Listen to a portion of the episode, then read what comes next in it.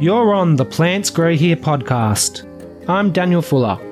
Come along with me as we enter a hidden world of deep horticultural, ecological, and landscape gardening knowledge with featured experts, industry professionals, and enthusiasts. Cranbourne Gardens are Victoria's Royal Botanic Gardens with a focus on showcasing, preserving, and researching Australia's native flora. In this episode, horticulturist Marie Velthoven and horticulture team leader Russell Larke take us on an audio tour around the gardens. You'll get a lot more out of your Cranbourne visit if you listen to this episode prior to or while visiting the gardens. But it's also just a great listen if you've got no intention of ever visiting the gardens at all, because it's pure plant love from start to finish. Welcome to the show, guys. Thank you. Thanks for having us. Thanks, mate. Thanks for having us. So let's start as we're driving into the site from the main road. We kind of drive through some wildlife tunnels. Can you tell us about those wildlife tunnels that are the first thing that we pretty much see in the garden? Yeah, so um, on the drive in, it's quite um, a long drive. When you get to the um, entrance gates, you've actually still got quite a bit to drive through because we're surrounded by such a big um, conservation bushland. Um, and we have a separate team called the Natural Areas team who um, kind of headed up this project and would know a lot more detail than me. But basically, um, to reduce the amount of kind of roadkill that was happening with cars driving through the conservation area, um, they set up these wildlife tunnels and they kind of have so now we have fences along the edges of the driveway and they kind of guide the animals towards the entrance of the tunnels and then they can go under the road like a little well, I mean, a tunnel, but like a little wildlife highway so they can cross the road without being on the road in danger of the cars and they can get to the other parts of the bushland.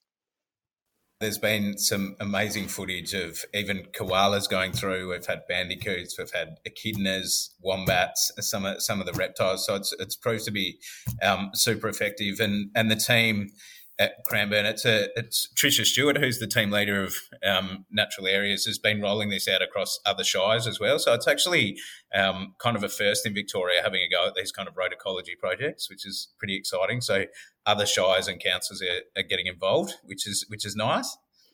That is awesome. Yeah, it's really cool. And I mean, obviously, it's um, yeah been really popular. They just put in a couple of starter ones to see how it went. Um, and obviously, the results were really great. But also, when you put up um, video, black and white kind of security camera footage of these tunnels, and you've got like a wombat's butt wriggling through, I mean, everyone gets on board. It's so cute. totally. And I guess one of the things, as someone who doesn't do this professionally, like this is the first time I've really ever thought about this properly of the wildlife tunnels, but so the predators don't just sit there at the tunnel and waiting for the wombats to come through or the little marsupials. No, not not as yet. And the look, the team here does um, a lot of work on you know the predator proof fence and and looking after the you know fox population and cat population and all that sort of stuff. So it's a major focus for the team. They've done they've done a really good job at keeping predators quite low at Cranbourne, mm-hmm. which is mm-hmm. why um, you know the the southern brown bandicoot that's a, a, a little endangered. Um, omnivorous mammal um, is doing so well here because it doesn't have that kind of outside pressure. So, so far, so good, mate. That's awesome. All right, so we've driven through the entrance. We're at the car park to, at the entrance of the gardens now. So, what do we see as we walk through the admin part into the gardens? What are we looking at? So this is what we call the the postcard moment. So as you as you come down the stairs through the visitor centre, you see um, what's known as the red sand garden. So this is a huge expanse of um, red sand, obviously, um, and it, it's basically designed to kind of invoke the spirit of Central Australia, that kind of quintessential mm. Um, Australian image, I guess. Um, and on the red sand, we have these kind of discs of um, grey foliage, which is sort of designed to, to talk about the blue bush country or, or spinifex country and that sort of stuff. So it, it's really an introduction to Australia. That's that's what that design's set up to do. Um, and and basically the the kind of overarching story of the Australian garden is the the story of water. Um, so we tell it from that first moment when you see the red sand where it's um, really dry, um, and then and then we start out chasing the water through the Australian landscape, through the through the ephemeral systems, through the dry riverbed, through the um, gorge systems, all the way to to the kind of coastal plains and the estuaries and that sort of stuff. So it is it is definitely the the most photographed part of the garden. Everyone wants to come down and get a photo with the with the family, um, and and it's something that you know I think for people who might not have time to to go to Central Australia, they can still kind of get that feeling when they come to the Australian Garden, which is which is pretty nice. Totally. You've also got some little um, mock salt plains there too. As you say, it's the beginning of the of the water story. Mm, yeah, it's like um, I guess yeah, the start of the story of water in Australia. Um, and if you're starting from the centre in Australia, a crucial part of that is the complete absence of water. um, but at, where, the, where, there's like a viewing deck of the red sand, so you can get pretty close. You can't go on it, but you can get pretty close. And below, um, it's what we call the ephemeral sculpture, um, and they're kind of white concrete, kind of waves kind of set in the red sand, and they basically represent um, salt pans that would be left behind after um, large bodies of water dry up in arid areas and based on you know that we've got this, these concrete things that look like salt pans and when russell was talking about the the gray circles it's a really you know it's an artistic um, representation you know it's it's um the the circles kind of decrease in size as they go back towards the back of the red sand. So to try and trick your eye to think that it's a lot more vast than it is, that the circles at the back are really tiny, but you think they're just really far away. Um, and instead of spinifex, we had to choose something that grows fine in Cranbourne without us having to irrigate it. So we chose some uh, variegated Westringias that look grey from a distance, but you can't really get that close to see that it's not um, a, a, a um, spinifex. So yeah, it's a really cool artistic representation of the the red centre. Completely agree. Russ, you were going to say something? I was just going to say with the ephemeral garden, it's it's really designed to be um, beautiful and floriferous. You know, in those ephemeral systems, you get a lot of those um, kind of annuals, those little herbaceous annuals that are really pretty. So um, it, it, it's kind of in contrast to the, the, the big expanse of the red sand garden. You have this off to the left, this really pretty, flowery, um, spectacular landscape. So it's it's um, a really nice thing that that visitors get exposed to that straight away. You know, they get straight into the flowers, and um, it, kind, it kind of sets up their visit, I reckon, to to wander around the garden. Yeah, because I guess the first thing you walk in, uh, uh, the big expanse that we're talking about there, the red plains, you know, that yes, it's a botanic gardens, but there's a distinct lack of plants in that in that. Yeah. Well, not a lack of plants, but there's open spaces with no plants, which is an, a very interesting and I think a great choice. Yeah, and I think it, interestingly, the Australian garden is quite a heavily landscape garden. It's quite a, mm. a strong landscape, so there's a lot of um, Corten steel and um, hard landscape features. So it, it's a very different experience to say going going somewhere like um, Melbourne with the the rolling plains of grass and the grassy knolls and all of that sort of stuff. It's um, like heavily landscaped, and um, you know the the plants are kind of used to to soften that landscape, and and you can kind of it's sort of designed to invoke the the spirit of some of those gorge systems and some of those you know mm. really old hard landscapes of Central Australia. Totally. So let's continue on with the story of water, shall we? So I guess we, as we walk around anti-clockwise to our right, the first thing we sort of see is this giant, I guess, a waterway, an artificial waterway system. Can you tell us about that, guys?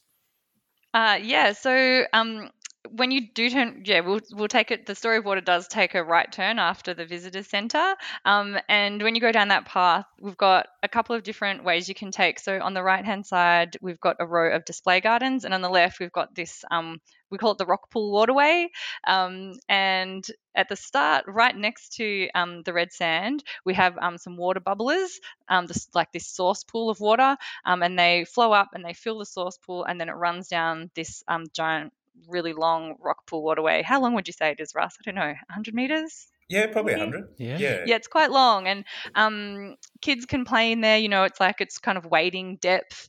Um, and we've got some like, um, you can swim between the flags. You know, we've got some life saving flags in there as well. Um, but every so often, um, maybe every hour or so, um, the bubblers turned off and the source pool empties and that rockpool waterway is kind of like um, on kind of a little slant it all like runs off the edge into the lake and that completely dries up um, and then it waits a little while and then the bubble is turned back on again and it's kind of just like a bit of a reminder part of the story of water that you know it's a really precious um, resource and we don't always have it.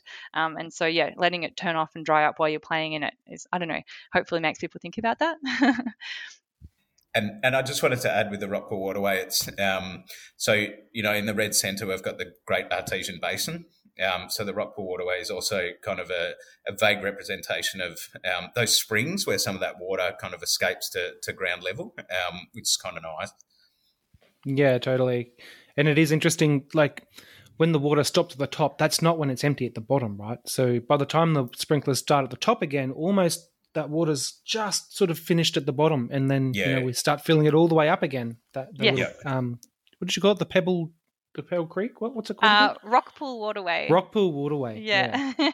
it's a great name for it. Yeah. It's a real highlight for the families. So on a hot day, you know, to be able to get get your feet wet and and hang out with the kids. It's certainly um, it's the mecca of the Australian garden if it's nice and warm. That's for sure.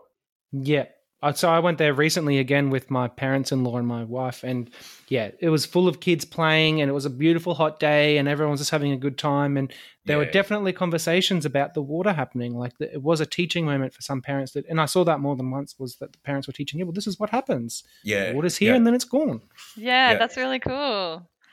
Um, and then, yeah, opposite that, the whole walk along when you're going down the Rockpool Waterway, um, you can duck off to the right every so often, and we've got a row of um, display gardens. So um, when you walk around, you kind of notice that the whole of the Australian garden, um, which is what we call the landscaped area, which is inside this um, surrounding conservation zone. It's kind of split into two types of gardens. So we've got naturalistic gardens that kind of display the diversity of Australian flora. It's all mostly focused on southeast um, Australian species. Um, and the gardens kind of represent, um, you know, correct associated species that you'd find in the wild that are representing these different areas.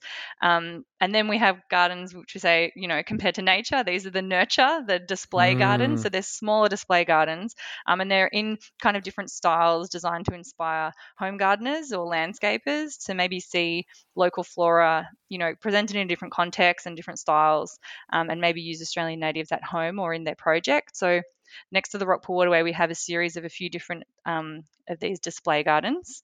Um, you know, different pruning techniques, um, water saving techniques, uh, different kind of. Um, we've got one garden called the Future Garden, which is different beds that are color coded, and they try to use um, plants that are readily available from nurseries. So if you do see something that you like, you know, it's not something that's gotten from the top of a mm. mountain somewhere. It's something that you can go and buy from the shops and put it in your home garden as well.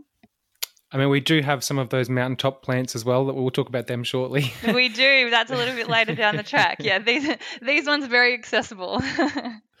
so I guess these these beds that you're talking about, there are some beds that you know um, are from Tasmania, different different micro regions within Tasmania and different microclimates, and it's interesting to see you know which plants you put on the on the eastern side or northern side or you know whatever. You know, obviously as a horticulturist, that's quite important.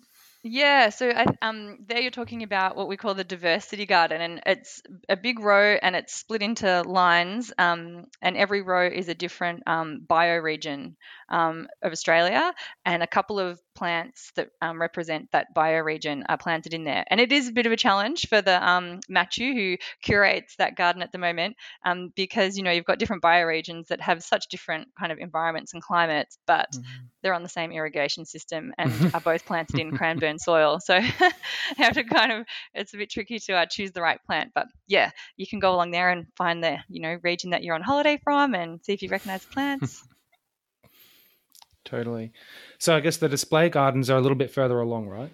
Yes, that's right. Yep. Yep. As you walk all the way along the Rockpool Waterway after the Diversity Garden, um, all those different yeah gardens. There's a water saving garden which is kind of terraced into several different levels. So the plants at the top, you know, it might give you inspiration if you do live on maybe um, a hill or you know a terrace garden. Mm. Um, plants at the top don't require too much water because when it rains or there's an irrigation event, the water is going to kind of sheath off. Um, and the plants at the very bottom require a bit more irrigation. So they're going to collect all of the rain um, and all of the irrigation that you're pumping onto it. So you can get an idea of um, how much water those plants need by which level they're on. And it, it, starts to build those conversations about sustainability and, and you know if if you're an Aussie you talk about water you can't you can't help it like how much did it rain last night um, how dry was the summer you know it, it kind of um, evokes that emotion from people. Um, so it's it, it's nice when you, you, you get set up with the the story of water and then understand how to kind of integrate that into your, your own life and your own garden. Um, and people are becoming increasingly aware of um, building sustainable gardens and that sort of stuff. So that's kind of where we have that um, that conversation throughout that garden. Totally. So one of those display gardens that we were talking about, it has a, a native turf. Now, was that easy or difficult? What was the story there, guys? That was a challenge. Um, so I think it, it is a um, it's Hemarthria uncinata, um, so it's a it's it's actually a local grass, so it grows in um, kind of wetter areas around, like a lot of the flood mitigation areas. You see Hemarthria popping up. Um, so because it was local and it's stoloniferous, um, it was kind of identified as a pretty good candidate to have a crack at um, growing and seeing how it how it went. So it's look, it's been really successful. The only thing it struggles with a little bit is um, heavy traffic. Um, mm. So, so we've been trying a few different techniques like oversowing with a whole bunch of other um, grass species, microlaenas, um, you know, wallaby grasses, uh, that sort of thing. Um, so look, if you if you're looking and and not playing rugby on it, it's, a, it's been really really nice and really effective. Um, it's just still got a little bit of work to do as far as um, trafficking. So it's not it's not going to hold up the same way you know a kikuyu does or something. But if you're if you're just building a beautiful native garden and, and you're just sitting out there. Um, and and enjoying your garden, then it'd be a perfect candidate to mm. to get into home for sure. I think it's so important to take those risks and experiment because, you know, as a botanic gardens, people are watching what you're doing. Whereas if I did it as a home gardener and it was a success, who cares? Like nobody knows. Yeah. yeah. Yeah, yeah, exactly. And look, for, for us, that's one of the cool things about um, being a horticulturalist at the gardens. You get to try um, and bring all of these things into cultivation and, and in, in different contexts as well. So that there's the lawn one, but we, you know, we'll grow rare and threatened species that have never been brought into cultivation and, and understanding mm. their kind of horticultural potential and properties and all of that sort of stuff is really cool. Um, it's a, it's a fun part of the job, you know? So yeah, they're, they're, we've got a whole bunch of projects looking at, um, you know, trying to introduce some of these species into into cultivation and testing their their horticultural attributes, like their you know, flowering times or whether or not they're pest and disease resistant or whether they can, you know, handle a variety of soils and all that sort of stuff. Maybe we probably touch on that a bit later, but um, yeah, that for me, that's one of the one of the coolest parts of the job. Hmm.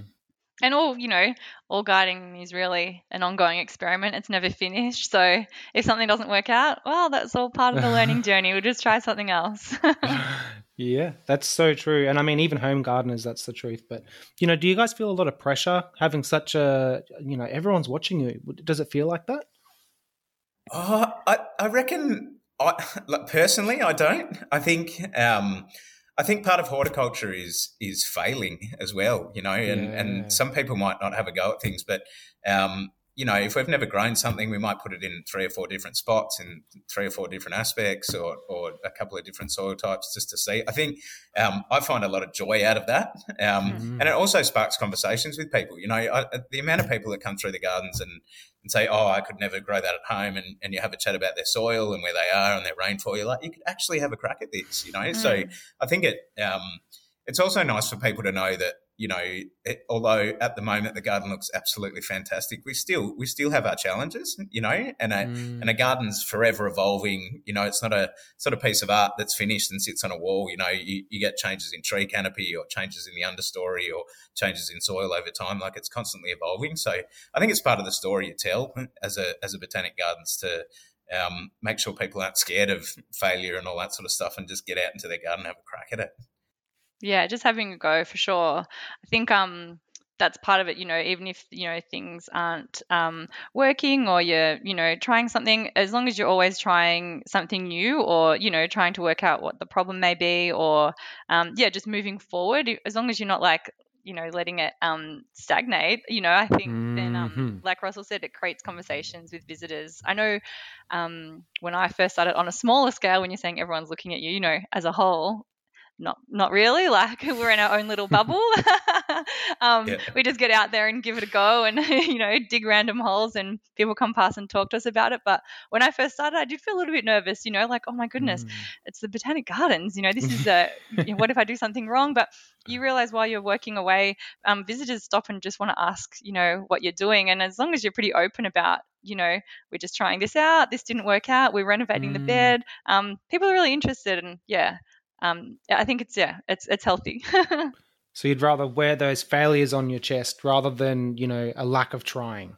Absolutely. Yeah, definitely. Yeah, mm. we we we have um, kind of a couple of sayings at, at the garden. If you're not making mistakes, you're not moving forward, and you're not learning, and you're not growing. And the other thing is. Um, horticulture is all about observation. You know, it's it's understanding that hey, there there is a problem here, and then then working back and problem solving from that. So you know, if you if your plant is showing a, a nutrient deficiency, it might be a pH thing, it might be waterlogging, it might be, but but just kind of ticking some of those things off as you go. Like you you you learn to to notice well that that needs iron or that needs magnesium or that needs nitrogen or that needs a different soil or or whatever. Like you you learn over time. It's all about observation. It's a living science horticulture, you know. So we we try and um, tell the punters that just just have a go, and you, mm. you know you'll get closer to the answer as you as you do kind of work through those things. That's so true. So, can you tell us about the research plots, the beds you've got there for specifically for research? Yeah, so the the research plots are kind of dedicated to to horticultural science, and it, it's really about bringing um, that part of what we do front and center and, and exposing people to you know some some of the research we do. So they've been used for um, we're talking about the Hemarthria before. They've been used for the, the lawn trials, um, looking at different treatments. They've been used for um, like uh, Dr. Meg Hirst, who works in Melbourne, has done a um, a warming experiment on alpine brachyscome to look at plasticity within um, alpine daisies in response to climate change. Uh, it's been used for the Woody Meadow project, um, which was about um, finding a suite of species that could be coppiced and, and you know, like a herbaceous meadow would be, but a, a woody meadow for kind of urban um, plantings and that sort of stuff, which is a, a, partnership with Melbourne University and the City of Melbourne. But currently, the research plots have been used for um, trialling the horticultural potential of rare and threatened plant species. So, this is a raising rarity project.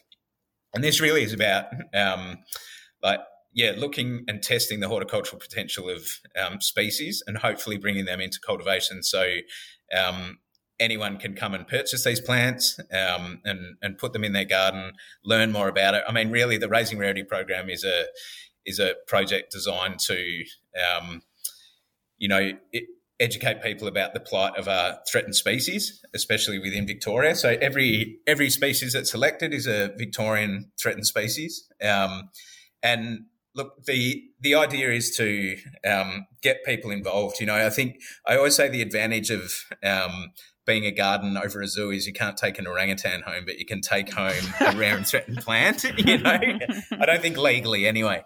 Um, and and you can get involved and put it in your garden, and you, you, it's going to spark a conversation with your neighbour or someone down the street, and and hopefully they want to come back and buy some things. So um, it's been a really cool project. Obviously, we don't um, collect for that for that reason. Like we will we'll collect to to put them into our kind of ecological collections or our nature gardens, and then we'll identify a plant and say, "Wow, that's actually performing really really well," and we'll kind of select mm. that out and grow it. So that's what it's being used for at the moment, which is which is kind of really exciting. And it's also a way for us to, you know. Raise some money for the the conservation work that we do behind the scenes. So there's a whole bunch of stuff that we do from um, you know, collecting seed for the Victorian Conservation Seed Bank. We do, um, you know, population genetics and conservation genetics. Um, we're, we're looking to build um, representative populations of ex situ um, threatened plants, you know, in the nursery or, um, you know, building stock that can be used for translocations or reintroduction. So raising rarity is kind of the, the shop front for a whole bunch of other stuff that we do at the gardens. Um, and it's a, a I call it the gateway drug into into you know the the real conservation work that we do. So it's been a it's been a really cool project, and it's something um, that we've we've partnered with. Um, full disclosure, this was a, a, Dr. Meg Hirst project initially um, with with Melbourne University, but we at the the Cranbourne Horton team um, really wanted to get involved in in exploring um, you know trialing these species. So we've kind of banded together, and it's become become a lot big, a lot bigger. So we're looking at potential commercialization and, and things like that to to raise some more money and awareness. But cool project. Yeah, and it gets people on board. You know, we've got every so often we've have a little sale. Um, not that often, but if you follow us on the socials, we'll uh, definitely let you know when we're doing that. Um, and it's just like a nice thing. Once we've grown enough in in the nursery here, um, we can sell them and send people home with a fact sheet about that particular plant and where it's from and how rare and threatened it is. And at least then, yeah, like Russell said, it's it's you know it's in their garden. It's something unusual that you know family or neighbours might talk about, but also people can feel good that you know it's it's a little kind of hopeful message that you can be a part of mm. that. You you know, the money that you've donated by taking that plant home goes directly back towards conservation efforts, not to, you know, a hardware store, um, which is like, you know, it gives people like to feel involved and that they, they've helped out a bit as well on the way, which is, yeah, really cool. And I think that that's actually a really important point. Um, that, that like we want to empower people. Sometimes that conservation message can be quite heavy, and people feel a little powerless. So it's a, it's a way we can get people involved, and they, they actually feel like they're they're making a difference and, and making a contribution. So I, I think that's a really nice part of the project that that engagement. Yeah, absolutely. So Meg and Matt actually talked a bit about the Raising Rarity project on the podcast before Karen Smith, my mentor, uh, interviewed them. So if you guys want to listen to that one, check that episode out. Yes, for sure. So next we get to the woodlots. What are we looking at here at the woodlots? So um, the woodlots line a pathway up to another garden called Howson Hill. Um, and the woodlots are kind of a, a change in landscape from a lot of the naturalistic plant displays in the garden. And these are kind of man made rows of monoculture plantings of different eucalyptus. Um, kind of signifies the clearing of mallee country by um, European settlers um, when they were making way for kind of industry and agriculture, because the garden it's next to, Howson Hill, is a Mallee Garden, which is a naturalistic kind of display. Um, and so these rows um, are all different species that are most often used for eucalyptus oil production. Um, but we also have on display um, a scrub roller. So back in the day when, you know, um, settlers were heading out to this area, it was called um, was it called like an untamable wilderness mm-hmm. or something. You know, it was, that was deemed like unfarmable. Um, and so it was super cheap land that people could buy up in northwestern Victoria, kind of near the South Australian border. Um, and so they were developed all these different kind of tools to try and um, clear the land. Um, and there was a scrub roller, which we actually have an original one of on display, like a little museum piece. Um, and then a South Australian invention called the stump jump plough was invented, which we're still trying to source to add to our little um, museum. But um, basically, that invention um, allowed people to till the soil without breaking all of their tools in the ground because of all the woody roots of the eucalypts that had been left behind in the ground. Um, and then that was kind of abandoned. A lot of the land out there after after you know um, this industry kind of petered out um, was just left um, and so they started replanting it um, with there's a lot of um, kind of oil uh, distillery in that area. So it was replanted with plants that will be successful. They like the arid climate and they're water wise um, and they yeah are suited to that that area not growing wheat. So um, we've got lots of different um, species in here that are high in um, cineole, which is the eucalyptus oil. Um, and a highlight plant here that we have a couple of rows of um, is called Eucalyptus polybractea. Um, and we, every time on tours, we stop people to check this plant out. And it's really special because um, it was grown from seed that was donated by Bosisto's. So a lot of Australians might remember Bosisto's, you know, always having in the house like a little bottle of oil or laundry detergent or soap or something like that. Um, and basically, they had a breeding program with Melbourne University, well, have, it's still going, I believe, um, to produce high oil yielding, what they're calling super trees of this polybractea. Um, and the whole objective was to basically double the normal oil content of their wild counterparts. And they were selecting um, selecting seedlings that were grown and um, breeding them based on um, oil, oil glands per leaf and leaves per branch and other things like pest resistance and things like that. So basically, they could um, harvest the, the lots more easily and get a lot more oil from them. And so, yeah, we've got a lot of these plants from Bosisto's on display. And uh, yeah, you can actually hold up the leaves to the light and see the oil glands. It's so heavy. Yeah. Mm. It's a great smell. Yeah, I definitely grew up smelling Bosisto's. Yeah, it's so recognizable. Going back to the mallees again, if anyone overseas listening doesn't know what a mallee is, it's a eucalypt that has an underground stem. It's like a massive tuber. And trying to, I can only imagine, you know, when the Europeans first came here, the size of some of those mallee roots, like they must have been a nightmare to try and farm on. Yes, definitely, and especially after you know clearing the clearing blocks with the scrub roller to flattened ground, you would think, well, we're home and hosed here. We've got some clear mm. land, and then they were just ruining all of their plows with these woody underground tube, um, lignotubers that they had then had to try and dig up. And yeah, bit of a surprise disaster. oh, that's why it was cheap. Yes, exactly. Isn't that the way though? They're like any gardener knows what it's like when you buy cheap tools or you know, cheap soil or whatever. Yeah, what's the catch? All right, so we've we're, we're going to walk through a little curtain of eucalyptus or a little, you know, sort of like, and we're going to emerge into this little hill. Um, I think you said a lot of people don't make it up to this Howson Hill. Is that right? Yeah, well, if you're taking the outside lap, you know, we've got like one kind of big, um, I guess, concrete pathed lap that goes around the outside of the garden. Um, but if you get, if you see the woodlots and the research beds, um, make sure you take a little left turn because there's avenues through that woodlots. Um, there's an avenue um, and you, it will lead you up to a path, um, and that goes to Howson Hill. So it's kind of a little secluded um, garden, um, and it's got at, if you walk up to the end of the hill, there's a lookout over a lake, um, and yeah, it's it's a really beautiful little spot. But this represents the more naturalistic um, planting of the, the mallee plants um, that would have, you know, been in these areas that we were talking about before that were cleared.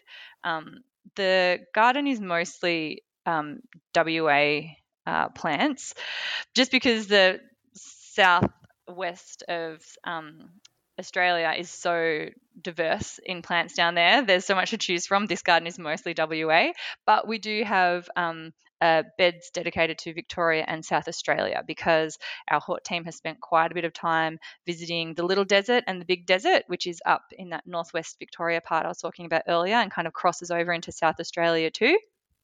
Um, and we've done a lot of collecting up there um, of rare and threatened species and brought them back down to grow in the nursery and, and put on display here. Um, we're lucky to have really sandy soils in Cranbourne, so a lot of them do quite well on the hill because it's mm. so free draining, even when it is um, a lot wetter than it would be up there in those arid areas. Um, the water drains away quite quick, so um, it's a really good spot to display these mallee plants. It also has a really different look and feel to a lot of the other naturalistic gardens. Um, when you go up there, you kind of see that lots of the plants are really small. They're really low growing. They have really small leaves. Um, it's not big and dense and bushy like a you know like a forest display. And that's just um, the natural adaptations of the plants from these areas to survive um, the arid climate and the nutrient poor um, sandy soils out there. Um, but dotted amongst that is these mallee trees, um, and they're kind of you know lower growing. Um, and as you were talking about before, they have those woody lignotubers underground. Um, so I would say, you know, if you're looking for a euc to grow at home in your backyard, or if you have a little front yard and you want to put a eucalyptus in there, you know, they're not all dangerous. They're not all going to lose branches and crush the house. Come up to Howson Hill because we've got lots of small eucs. They're low, multi-branched um, and the great thing about this lignotuber is um, it's lots of dormant buds and holds a lot of water underground. So once it's developed quite a bit, if you find the tree is getting a bit too big that you can't see the flowers anymore, or you know it's past your windows and up to the gutters, you can just cut it back down to the ground, coppice it right back down, and it will activate all those dormant buds in the ground and reshoot. You'll get a brand new multi-branched small tree again. So it's it's the perfect thing to grow at home. And we'd rarely, very rarely ever say that you can do that, especially to a eucalypt, unless it's a mallee. Exactly right. Yes. Yeah. So as long as it's a mallee with that woody lignotuber, um, yeah, you can um, uh, cut it back again and kind of you know refresh all the growth and have new branches and um, they're not going to you know crowd out um, any underplanting like if you have a beautiful surrounding garden they're really a lot of them have really open, airy canopies with this multi branching and not a really thick, dense canopy that's going to, um, you know, shade out and drop too many leaves um, on the plants that you're growing underneath. So, yeah, they're really complementary to other plantings in the yard too. Hmm. Russ, did you have anything to add?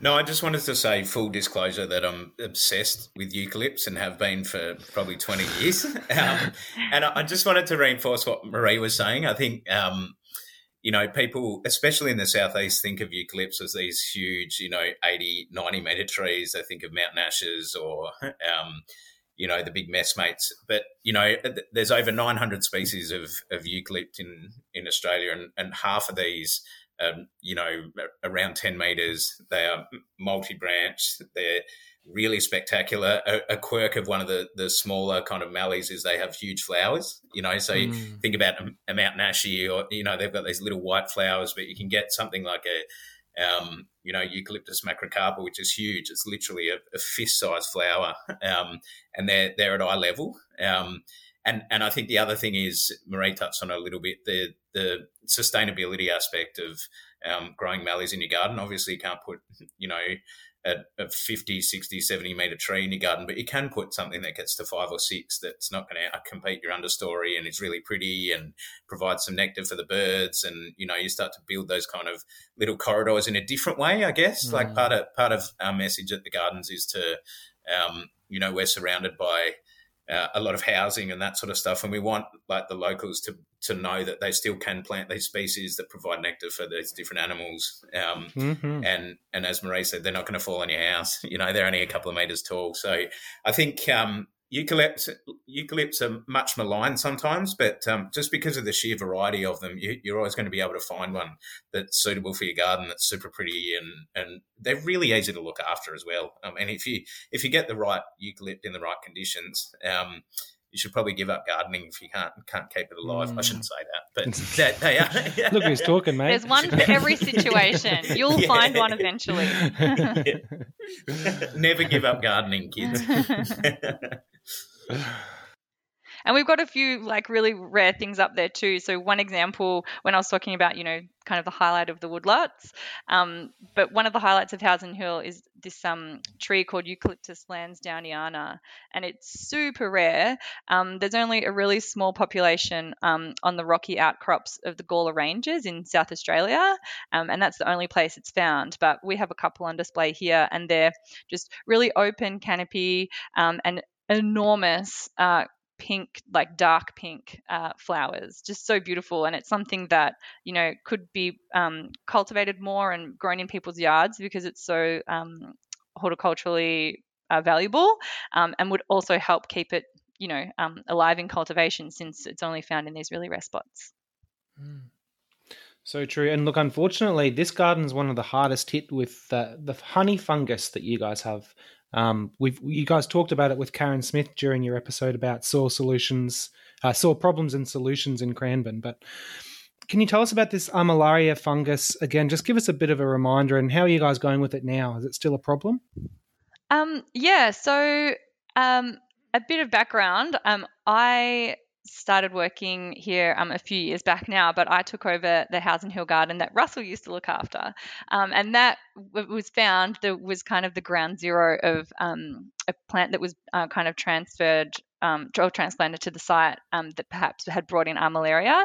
Um, and it's a um, pathogen, so it's a fungi, and the mycelium in the ground um, gets into woody roots of plants, so it won't affect any um, herbaceous plants or really juvenile plants that don't have woody roots yet. Um, but it will get into um, under the bark layer and basically kind of ring bark it, so it can't use that vac- vascular system anymore. Um, and eventually the plant will die. It might hold on for a little bit, but once the weather gets really extreme and it can't use that vascular system anymore, um, it will all of a sudden die. And that was happening quite a bit over um, and Hill. And Russ and I were wondering, my goodness, um, are we that bad at gardeners? But but thank goodness, no, it was just this pathogen. So we've been systematically excavating parts of the garden, removing as much soil and woody material as we can, um, bringing in um, washed sand, mixing it with our own compost that's all been kind of tested, um, and replanting areas of the garden and putting in root barriers where we can to give trees a chance to kind of establish um, because you know sometimes they would get those woody roots as they grow up and then they would immediately get attacked by this pathogen so we're hoping that we can get the trees big enough and healthy enough that they can kind of live alongside it by the time it eventually does reach them Mm-hmm. Um, and we've been, yeah, we've created a project that maybe Russell wants to talk about a little bit more, but it's a project with um, uh, Professor Stefan Arndt, um, and uh, he's helping us with this experimental design to um, make the a few testing areas in the garden um, kind of do a few treatments to try and make these plants as healthy and resilient as possible, and then test their health um, over a few years. Yeah, and I think. Um, no, just on the back of what Marie said, I think initially when we um, found that we couldn't grow anything past three years. We thought we were horrible gardeners, but it was um, it was vindication to to kind of find armillaria at the beginning, and and I guess what that sparked was um, where is this happening across the garden, and the first step really was to to map the spread of armillaria across the garden. So we um, took a whole bunch of samples. Marina and I went around the garden to probably 50, 60 sites and, and found that armillaria was present in probably 30 to 35 sites across the garden. So it was a much bigger problem than, than we first thought. Um, and this has not only occurred on, on Howson Hill, it's wiped out what, what's known as the dry riverbed. So all of our, our woody kind of hedge material in the dry riverbed. It's um, attacked everything from um, you know, large established trees that have been here for, you know, 35 years, some of those trees on Howson Hill, um, the, the really early plantings to, to things that we can't get past, you know, a year or two. So that was, that was the first step, understanding the extent of the problem. Um, and the second one really was to, to look at all of the literature and try and understand how we could, how we could, um, control this and give our plants the best opportunity. So um, Marie and I went to a whole bunch of different uh, botanic gardens across Australia. So we went to Kings Park. Marie went to Tasmania. We had a couple of guys go to New South Wales. A couple of guys go to um, ANBG, and just to understand what what different people are are doing in the industry. And we found that for the most part, most of it's anecdotal, um, mm. and we think, oh, we did this, and that's kind of working. Um, so what we decided to do was team up uh, with Melbourne University, and uh, I mean, really, this is a this is a project that Marie's championed um, more so than me, but um, the like looking at um, a plant health strategy um, so not an elimination strategy because it does get under the bark. It's it's impossible to use fungicide or um, anything like that. So we, after coming back from Kings Park, they've done a lot of work on building the resilience of their their plants before they go out and also when they're in mm. in ground. So we use um, a treatment called phosphonic acid, which has been super successful for for treating um, landscapes and and individual plants for phytophthora. Um, there's not a lot of research on it for, for armillaria, but anecdotally, um, they they thought it was doing um, a pretty good job. So we've got a regime of spraying those plants in the nursery and also misting these plants in the field. Um, we did a whole bunch of air spading, so we basically removed all of the the soil around the roots and um, ameliorated a new soil mix, um, which is really rich in organic matter, trying to um, encourage as many um, it, like as much diversity into the soil as possible.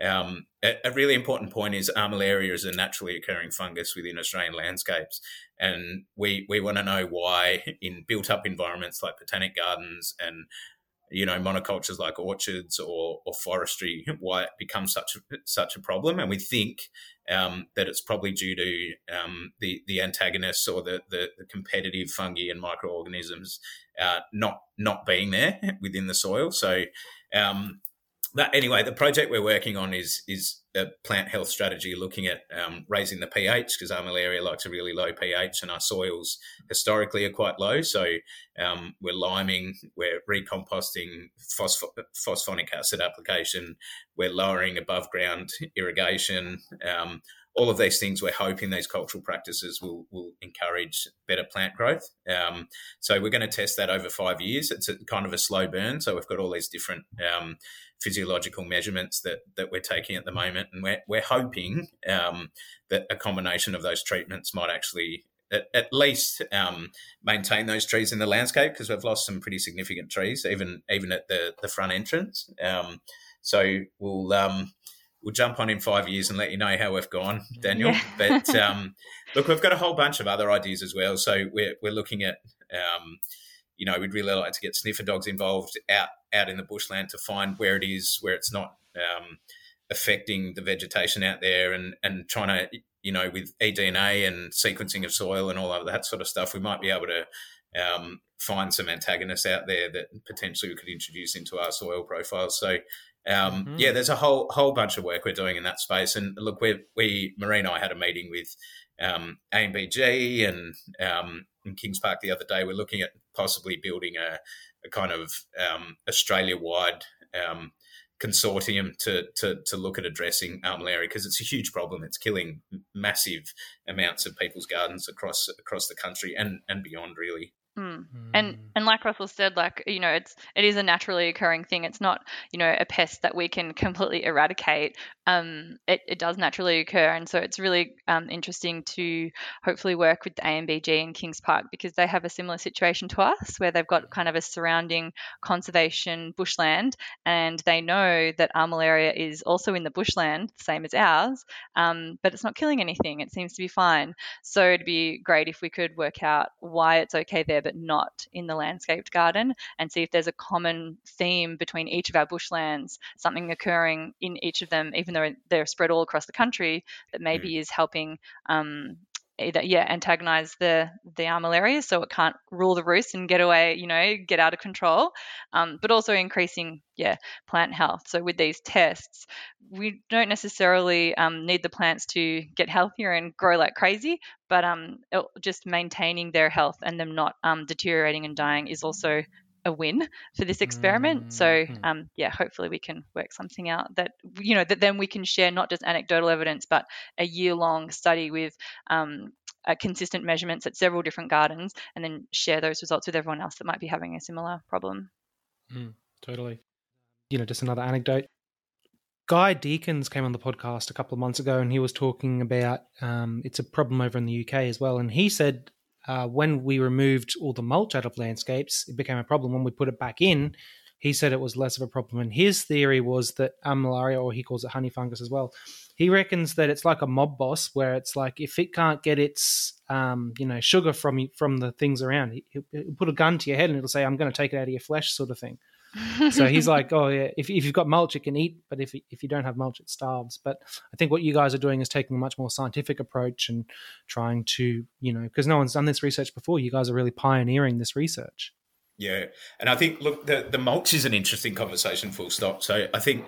Um, Marie and I worked on another project where we trialed different mulch types over a year, and and we took measurements like um, moisture and uh, heat and um, pH okay. and all of that sort of stuff. So um, the the thing we were looking at doing was insulating the soil. So high temperatures, um, extended moisture, like and humidity seem to promote the growth of armillaria. Um, so I, I think um, you know, we hit, we had a mulch that wasn't really working. There wasn't a lot of air getting in there. It was becoming like a little waterlogged.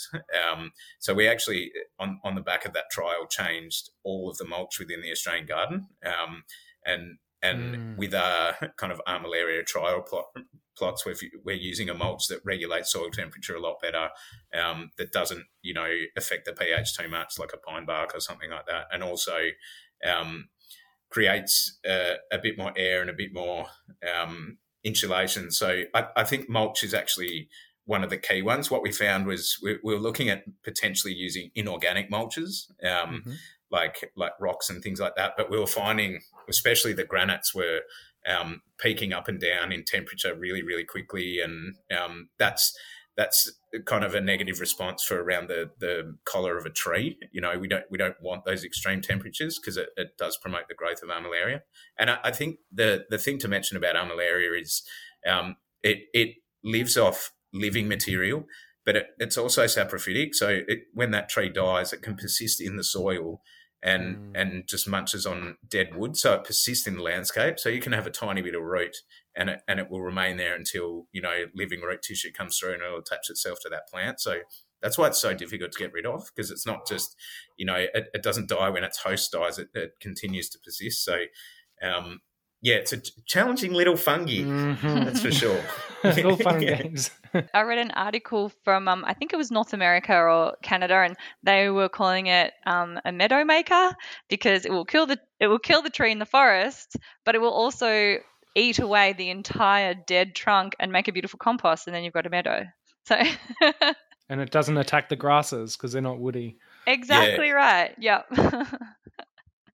and and I think I, I, think for me, I'd never really um, just as a as a random tangent, uh, I'd never really thought about the importance of of having um, healthy soil as far as microbes are concerned. So fungi are so important. I mean, they they are ecosystem engineers, you know, and like what Marie was saying, they can they can change um, huge swathes of landscape into into grassy meadows or um, so, so I think you know there's a there's a whole bunch of research that probably needs to go on in in horticulture and beyond as to you know how we can maintain healthy environments for our microorganisms and how that can potentially promote um, you know better better land management and better garden management and all that sort of stuff. So, um, yeah, I think it's a really interesting space that that people are starting to work on for sure.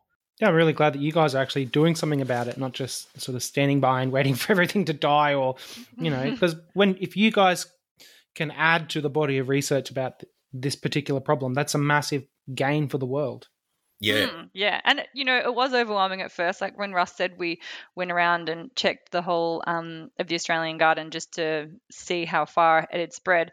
At first, it is a little overwhelming. But yeah, like you said, like, what else can you do? Just wait for things to die. Like, you mm. got to just give things go. Hey, so yeah, we're hoping that um it will give other people the confidence to you know dig a hole and see what's going on down there, and yeah, we can we'll share our research. Yeah, because is it cheap to do this sort of research? Like you know, just bringing in all new mulch for a site like that's pretty cheap, right?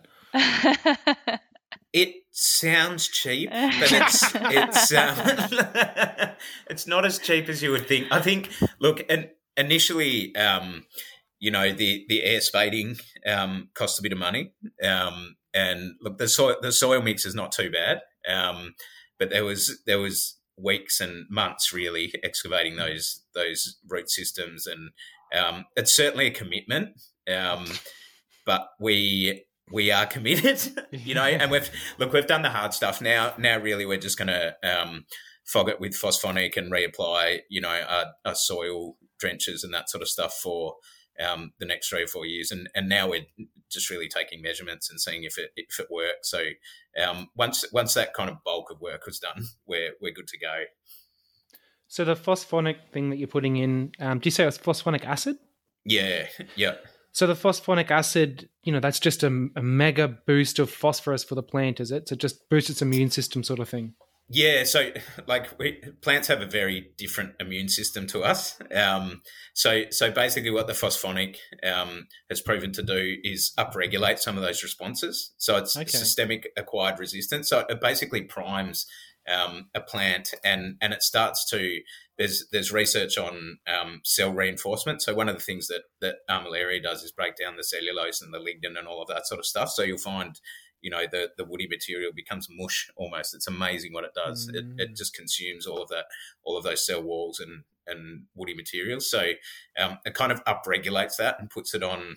Um, puts it on guard a little bit. Yeah, yeah. it's always it's always running with a high guard. So, um, and and it is reinforcing some of those cell walls and um, yeah, some of some of those kind of acquired responses. So, um, yeah, it'll be interesting to see. Like as I say, it's been really effective. Like they they use phosphonic as a an um, soil drench from uh, planes across the Kwongan, you know, in in Western Australia. So there's there's really um, you know richly biodiverse regions of heathland um, where they basically crop dust this stuff, you know, once or or, or twice a year. Um, so you know you'll see um, everyone's probably seen the effect of phytophthora on a grass tree in the bush somewhere, you know, with that, that crown dieback and that sort of stuff. So it's actually been really effective um, for that. So we're hoping it, it can do the same thing. And, and early signs are it, it looks like it could be promoting that, but um, we will have to run the data because it's just yeah. anecdotal at the moment. yeah. Yeah, we'll exactly. be back in five years. Yeah, we'll let you know. and that's the thing, isn't it? It's not a quick thing no, no, no. And and look, you've got to be you got to be careful how you do it. The the experimental design is really important because you can.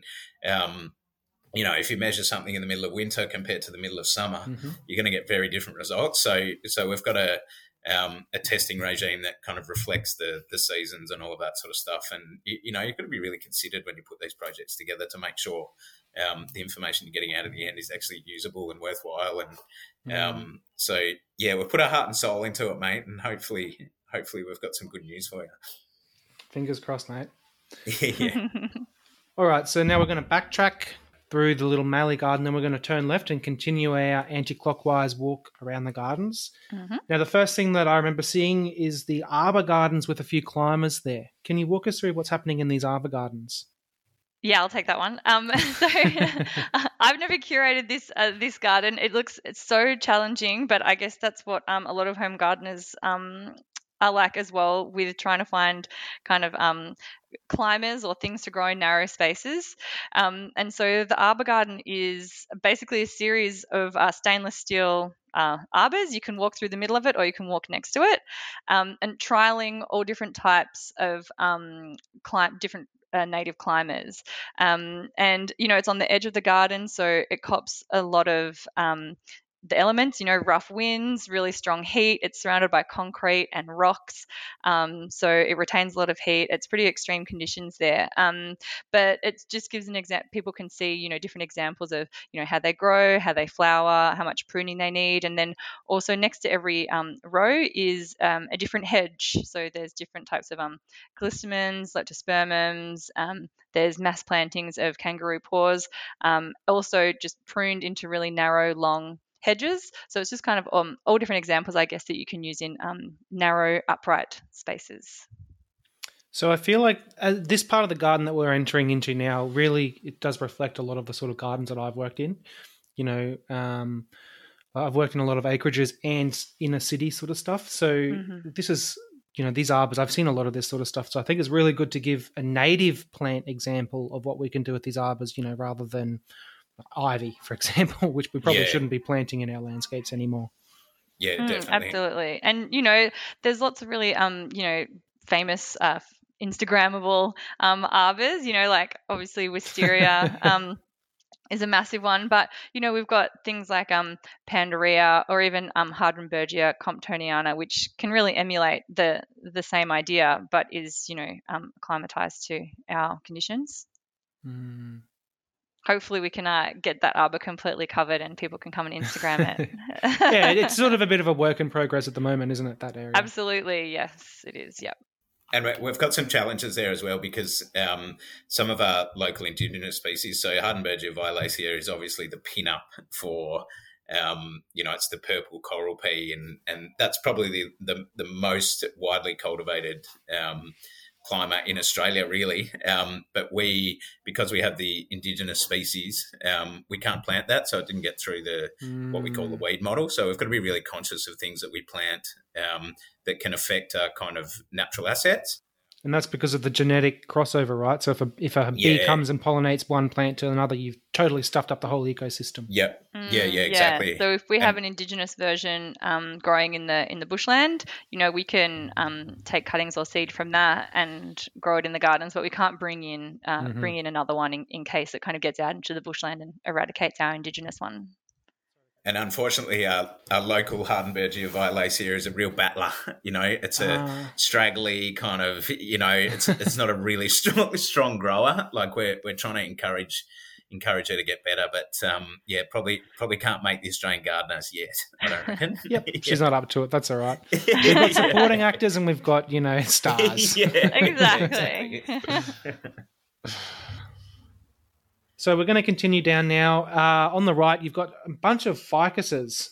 Um, so some of them you, you can. It's really interesting to see just where that honey fungus has made its way in from up on the hill, because you know we've got the hill on the house on the hill up on our left. That's where the honey fungus started. You said, mm-hmm. and then now we've got the on our right as we walk around. We've got the um, you know all these ficus. What sort of ficus is it? Microcarpa. Microcarpa. Yeah, so it's a, yep. a big monocrop of that, and yeah it's interesting like you, you see one plant that's basically dead. Then you know next to it is something that's struggling, and then next to it something struggling a little bit more, and all the others look healthy. But you just know you can just see this very slow spread of the of the armillaria going through. Yeah, you can see it spreading through there, and that, that's another one of the sites that's part of our um, kind of experiment because we know that it's there and there's several rows of the same species of tree that we can do tests on. Um, but that's a really good example of you know the kind of conditions that um, it grows in. Like it's um, all gravel there it gets really warm um, and it stays uh, really wet um, mm-hmm. and the pH is really acidic. Um, so it's kind of these ideal conditions. It's not mulched with a really aerated, like chunky aerated mulch. Um, so yeah, that's another spot where we're doing that, um, those tests. Um, but opposite um, the ficus fingers, we've also got the Melaleuca Spits, um, which is kind of the where we started in the middle of the garden was the start of the story of water. Um, this is kind of approaching the end of the story of water. So it's the journey of water through the the whole continent. You know, it's gone down the Rockpool waterway and um, into the basin and what have you. But here we've got really long concrete sculptures um, that are inspired by kind of coastal estuary topography um, and kind of to emulate, emulate where the river systems reach the coast and then the water integrates with the ocean and that kind of creates sandbars. Um, so that's where the, the Mal Spits is here at the kind of the end of the story of water. So we're gonna, you know, we're no longer as as we follow the story of water around to our left, we're no longer going anti-clockwise around the whole around the whole site, right? We're going to cut through the center of it. Yep. Yeah, to um, the Weird and Wonderful Garden, I guess. Yeah. So I want to talk about the Weird and Wonderful Garden. So you've got this; these gardens really remind me of like Toorak, you know, like that sort of area. Like really quite, they look like rich people houses. And I've done a lot of the gardening in rich people houses. And um, but it's really interesting to see. So one of the main things I wanted to talk about was you've actually got a coppiced eucalypt running along some wires there, you know, and that that's really interesting to see that we can actually do that with our native plants because that's not yeah. something you'd think we could do with our native plants, but there you are. Yeah. So at the start, we had the southern display gardens with like, you know, the future and the water terrace. And these are our northern display gardens. Um, and like you said, a bit more kind of like um, very pruned, highly maintained, um, more modern um, looking kind of backyard gardens with you know decking and outdoor settings, um, lots of hard landscaping. Um, and the garden you're talking about there is uh, Greening Cities, which is one, just one of those rows of display mm. gardens. Um, and that is kind of um, to kind of give ideas of upright planting for you know more um, urban areas where you might only have a courtyard or a balcony or like a really narrow side of the house to work with. So everything is tall. So we've got kind of um, uh, poles for things to twine on. Um, we've got a raised bed. We've got hanging pots. Um, and what you're talking about there is the uh, Eucalyptus gregsoniana, which is um, it's a snow gum, um, and because the branches are so flexible, because it's used to kind of bearing snowfall and not breaking under the, the heavy snowfall, um, you can espalier those branches along wires and have a really, um, I guess, like narrow, thin uh, gum tree if you want in your courtyard or um, yeah, balcony. you know, you can grow them in pots. They're in really narrow beds, so there's not it's not like a natural looking garden. It's surrounded by paving with a really um, narrow bed, maybe 50 centimeters wide. Um, and yeah, we just espalier those branches onto wires, and yeah, it's really unusual. People freak out when they see it, but yeah, it's just another thing we're experimenting with. I should have said uh, I said coppice, I think, which was the wrong term to use, but yeah. Oh, they do get coppice though, because they get quite big. Yeah, so right. if they get a bit okay. too big, we can cut as yeah, you're totally right. Cut them down to the ground, and then we get those new bendy branches yeah. again that can be trained can onto the train wires. onto the thing. Yep. Yeah, exactly. Beautiful. So what are, what are some of the other like I, I call them the rich people gardens. what are some other highlights from the rich people gardens that you guys can tell us about? Um, well, what else is along there? We've got um, the lifestyle garden and the backyard garden, um, which are more, yeah, everything's um, very pruned. There's a few examples of um, hedges or topiary. Um, and then at the end, we have the seaside garden, which is right next to our lake. Um, and that's kind of a more um, modern, minimalist, you know, there's topiary balls, and it's kind of an idea. It still gives that really like breezy, coastal, grey foliaged vibe, but it's a bit more like formal and modern and something that, you know, you maybe could put in your front yard um, that is, uh, yeah, really kind of like highly maintained and not mm. just um, a naturalistic kind of coastal garden. Something a bit more high maintenance.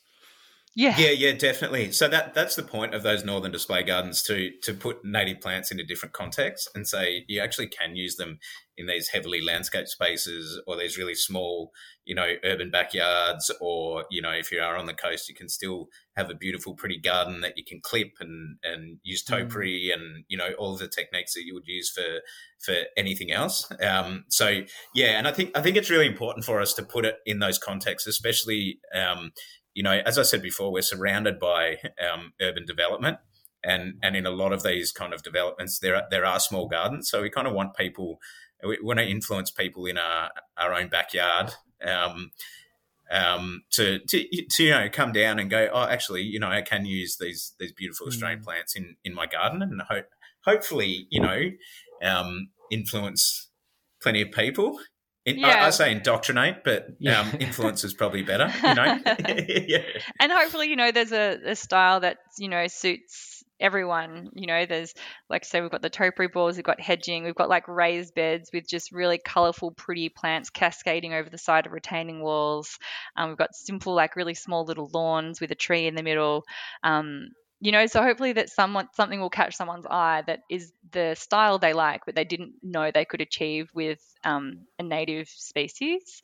Um, mm-hmm. And also at the end of these display gardens, we have um, what we call a how to garden, and um, lots of school groups have their little sessions down there, and it's um, just all raised beds. It looks like a cute cottagey um, veggie garden, but it's all bush foods and native edibles. So that's a really cool spot to go and have a look. There's lots of signage about where the plant comes from and what Indigenous communities would use these plants for, whether it's like medicinal or food food or anything like that. So that's a really cool little educational spot too.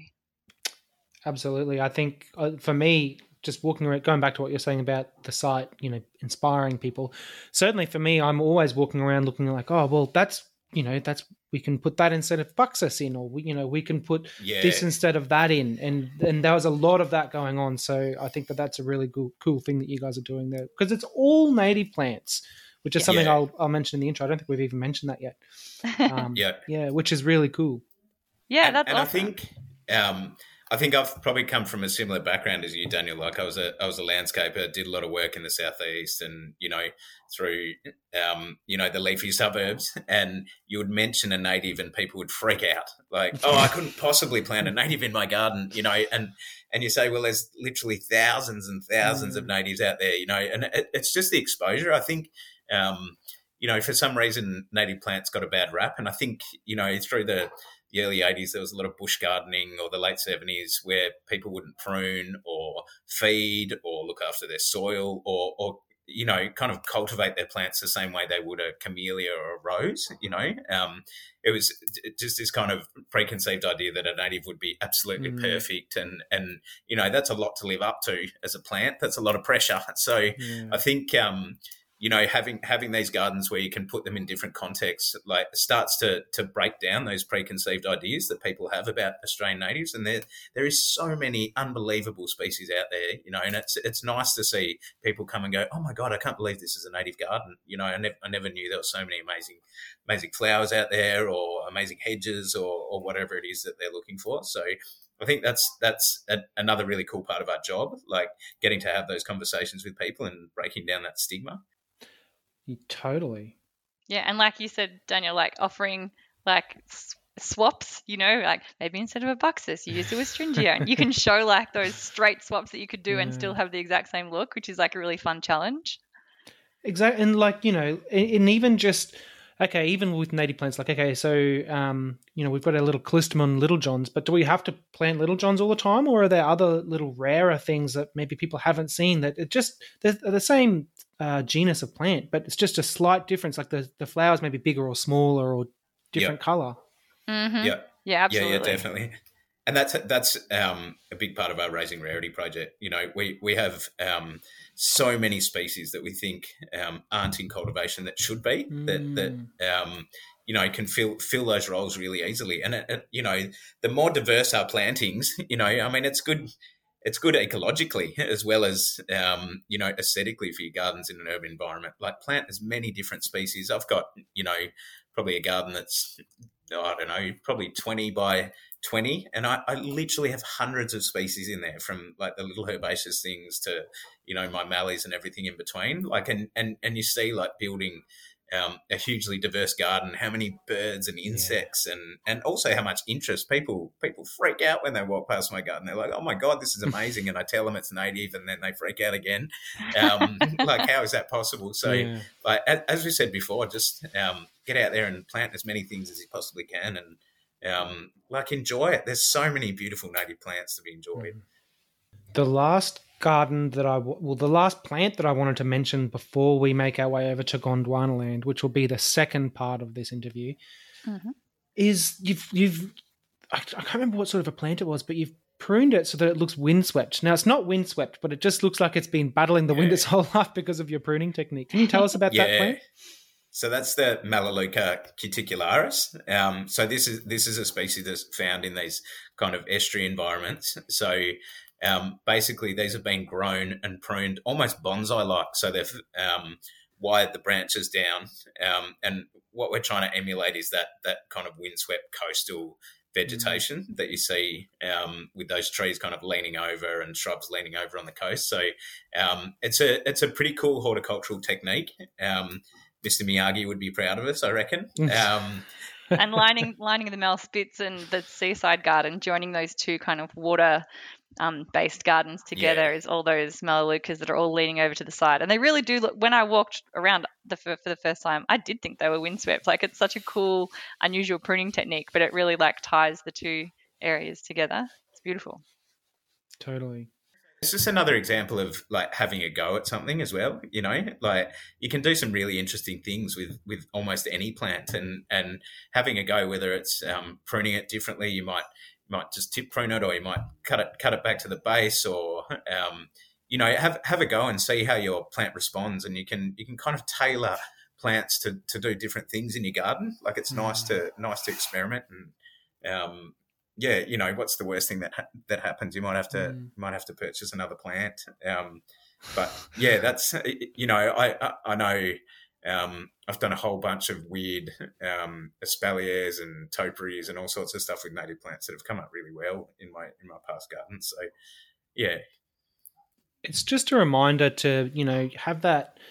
I don't know if it's like you know when we were kids we used to play, and I think as we get yeah, older, yeah. we stop playing, and I think the garden's an opportunity to really get back to that again. Yep. And just yeah, if you, I, if you have an idea, just go with it. As you said, what's the worst that's going to happen? You you've spent money that you're going to have to replace a plant. Okay. Yeah, yeah, definitely. And garden, like gardening for us is joy. It's pure mm. joy. Like seeing new flowers, or you know, seeing seeing the way something reshoots, or or finding a new plant. Like it's, um, you know, it's a beautiful space to be in. I mean, I'm, you know, I'm obviously a career gardener, so I love it. That's why I do it. But um, it can bring that joy, and I, you know, I give that to my daughter as well. She's got her own garden at home where she does her own pruning and all that sort of stuff. I close my eyes sometimes, but um, you know, she's she's she's fully engaged. I don't want to break her spirit yet. So you know, it's an amazing thing to share with your friends and your family and and more widely. Like it, it it's supposed to be a joyous experience getting in the garden. Mm. You know. Yeah, I think that the the play garden for your daughter is such a good metaphor for you know a stage that we all have to do as gardeners. You know whether we whether we have that phase at home where we're pruning everything wrong, whether whether we have that phase on the tools, and yeah. you know, maybe we have a boss that's telling us, "Hey, that's the wrong way." Maybe we have a boss that's teaching us how to do things the wrong way. But yeah, yeah every gardener has that phase where they're doing everything wrong, and and you, and you have to embrace that. I think. Yeah, yeah, yeah, definitely. And we've we've all been there. Hey, yeah, you know? I'm still there. yeah. Like I think, and we're all still oh, there in our own way, aren't definitely. we? Yeah, yeah. yeah. uh, Russell, did you want to mention the Weird and Wonderful Garden? Because then that's kind of like the end before Gondwana, or yeah, so the the Weird and Wonderful Garden is is sort of dead centre in the Australian garden, and it's um, I think people refer to it as the rock garden. So there's um, a whole bunch of slated rock that has been lifted up and put on the side. So there's um, it's quite a striking landscape feature. So it's like a rock garden you would see in um, you know in America or or you know these these huge slabs of rock. Um, and and what it does is provide really unique kind of horticultural opportunities to, to grow stuff on the north side and mm. on the south side. Um, so this garden is is really dedicated to kind of plant adaptation. Um, so there's a there's a whole bunch of species from the you know the dead center of Australia to to the Alps um, and everything in between. So it's it's really um, looking at you know these little subcategories of adaptation. So it might be um, might be huge flowers. It might be really interesting foliage. It might be really interesting growth forms. Um, plants from different areas. So it's it's like a, a kind of treasure box garden. That's mm. that's kind of what we call call it. So you, you can walk around any any nook and cranny and, and find something new and, and interesting. There's a lot of um, Western Australian plants in there as well. So a lot of proteaceae, so grevilleas and, and banksias and hakeas and, you know, some of those really spectacular Western Australian things. Um, and it's, it's also, I should mention that the probably main feature apart from the rocks is the, the Queensland bottle tree, so Brachychiton rupestris. Um, these big huggable trees that store an unbelievable amount of water and starch in their in their um, trunks, and they kind of swell up. So um, we have an ongoing joke. People call them boab trees. So, so Bronnie, who maintains this garden, is um, uh, forever telling people they're not boabs. They're, they're Queensland bottle trees. Um, but they've got they've got that kind of similar vibe for anyone who knows what a boab is. So, um, yeah, it's a really interesting garden and a nice one to kind of slow down in um, because mm. you do get those little nooks and crannies. Yeah. Yeah, lots of little crevices between rocks with like really unusual stuff growing. Anytime, like if people have collected things in the wild or we've found something weird at a nursery that's got like a bizarre flower or weird looking leaves, or maybe can err on the, might say, ugly side, you know, you're like, whoa, this is crazy.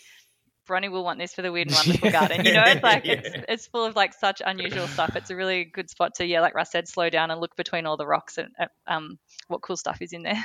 I love yeah. that. Like that was so much fun and I think that, that that the whole garden felt like that. Really, you know, there's not like one yeah. pathway you can take around. Yeah, there's one pathway, but there's lots of little nooks and crannies you're walking through, and there's always something you haven't seen.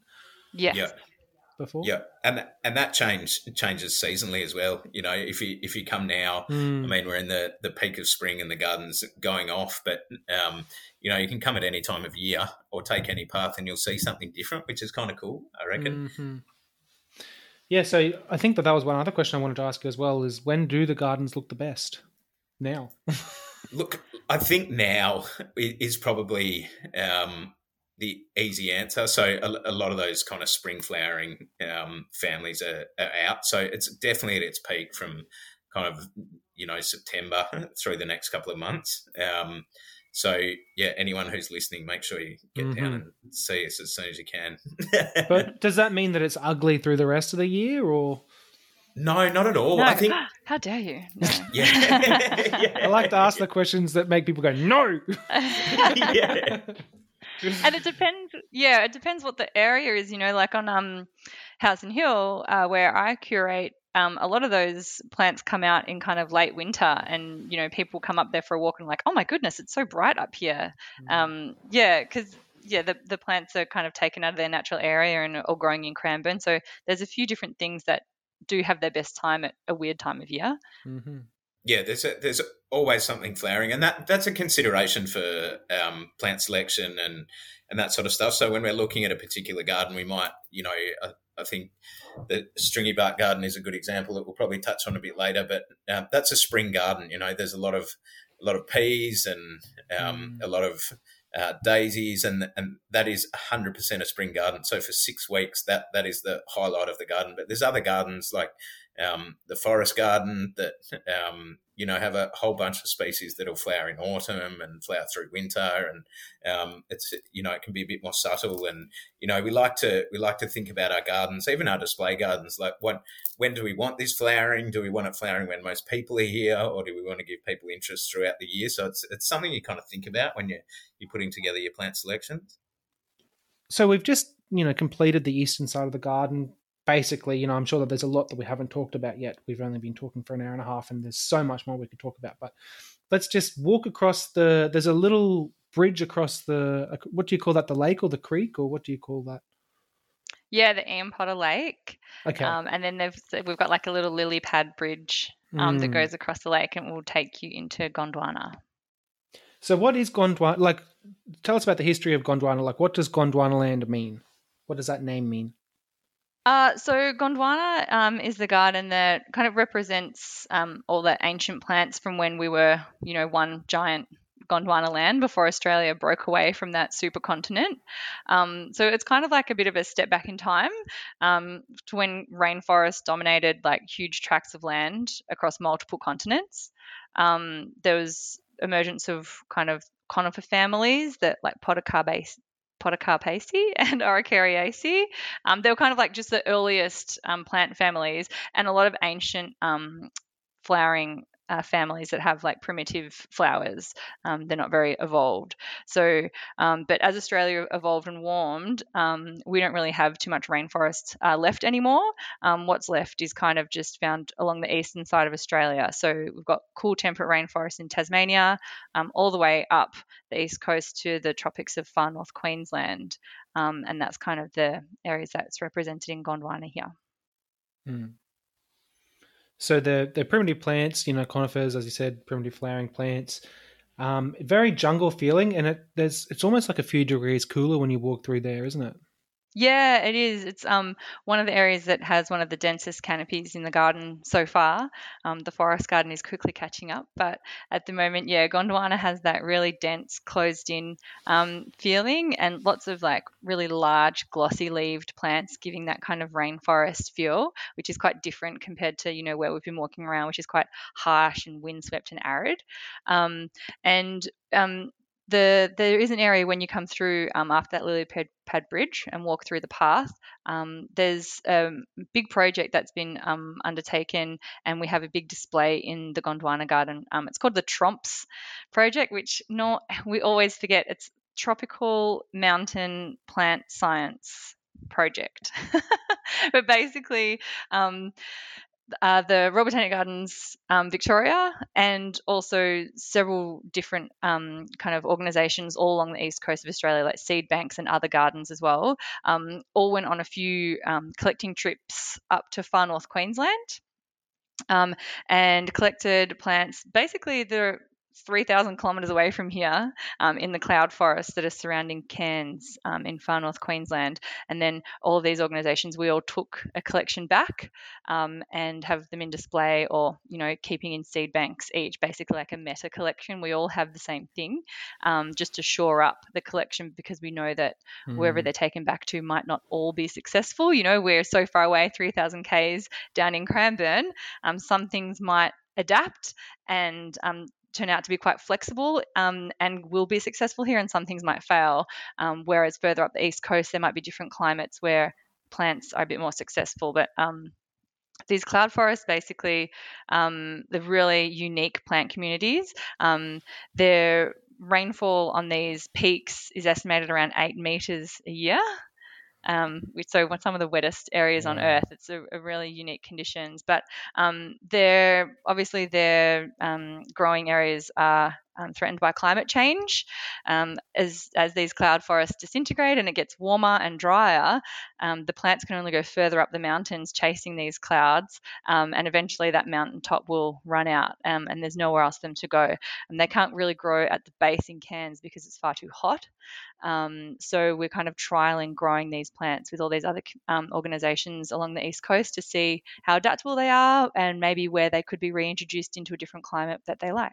So you can see that that whole collection um, in the Gondwana Garden, and we've tried to make our own tiny little, tiny little mountaintop with a little seated area. Um, yeah, and that's a brand new garden that was built um, during uh, COVID over the last couple of years, and yeah, so you can walk through there now and check it all out.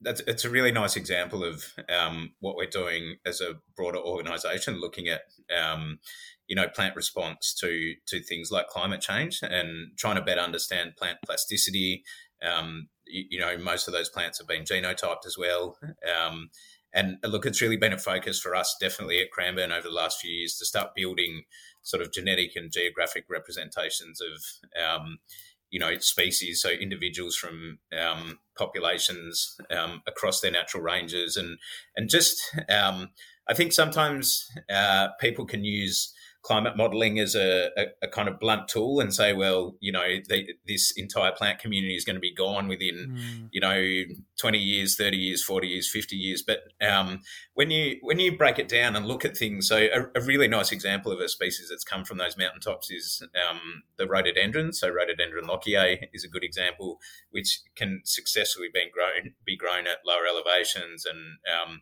you know its its tolerances are much broader than than where it's found its ecological niche. So I think I think it's nice to explain to people that there's so much we can do and there's so much to learn about um, plant plasticity and how um, certain species and in, individuals within species can can evolve and adapt. And um, you know, part of part of our work is to make sure we're banking all of that genetic diversity and then um, using that for, you know, as we mentioned before, translocations or reintroductions or mm. genetic rescue and that sort of stuff. So, um, yeah, as an organisation, we're really committed to um, finding solutions to these these kind of um, human-made problems, I guess. Mm-hmm. So it's it's a really meaningful um, part of our job and, and something that you know Marie and I are super passionate about. That's for sure. Yeah, and there's a really cool example, um, in, in particular, a Prumnopitys ladei, which is the Mount Spurgeon black pine.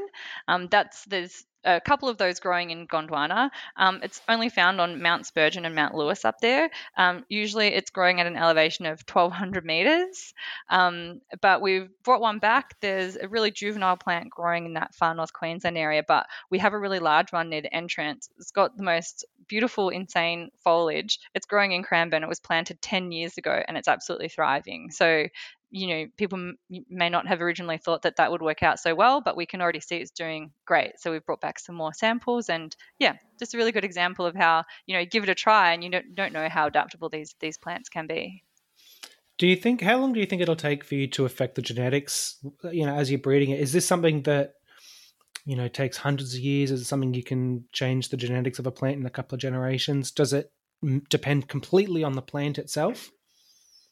Yeah, look, I mean, genetics has come a long, long, long way in the last, uh, especially ten years. So um, there's still a lot of work to do in in that space. So so mapping traits mm. um, and understanding what those genes are actually doing. So uh, I, I, think for us, the first step is um, conserving as much genetic diversity mm. as possible. So um, we'll go out and and um, collect, and our conservation geneticists will do um, the population genetics on them to understand the diversity within and between those populations, and we're trying to collect for that.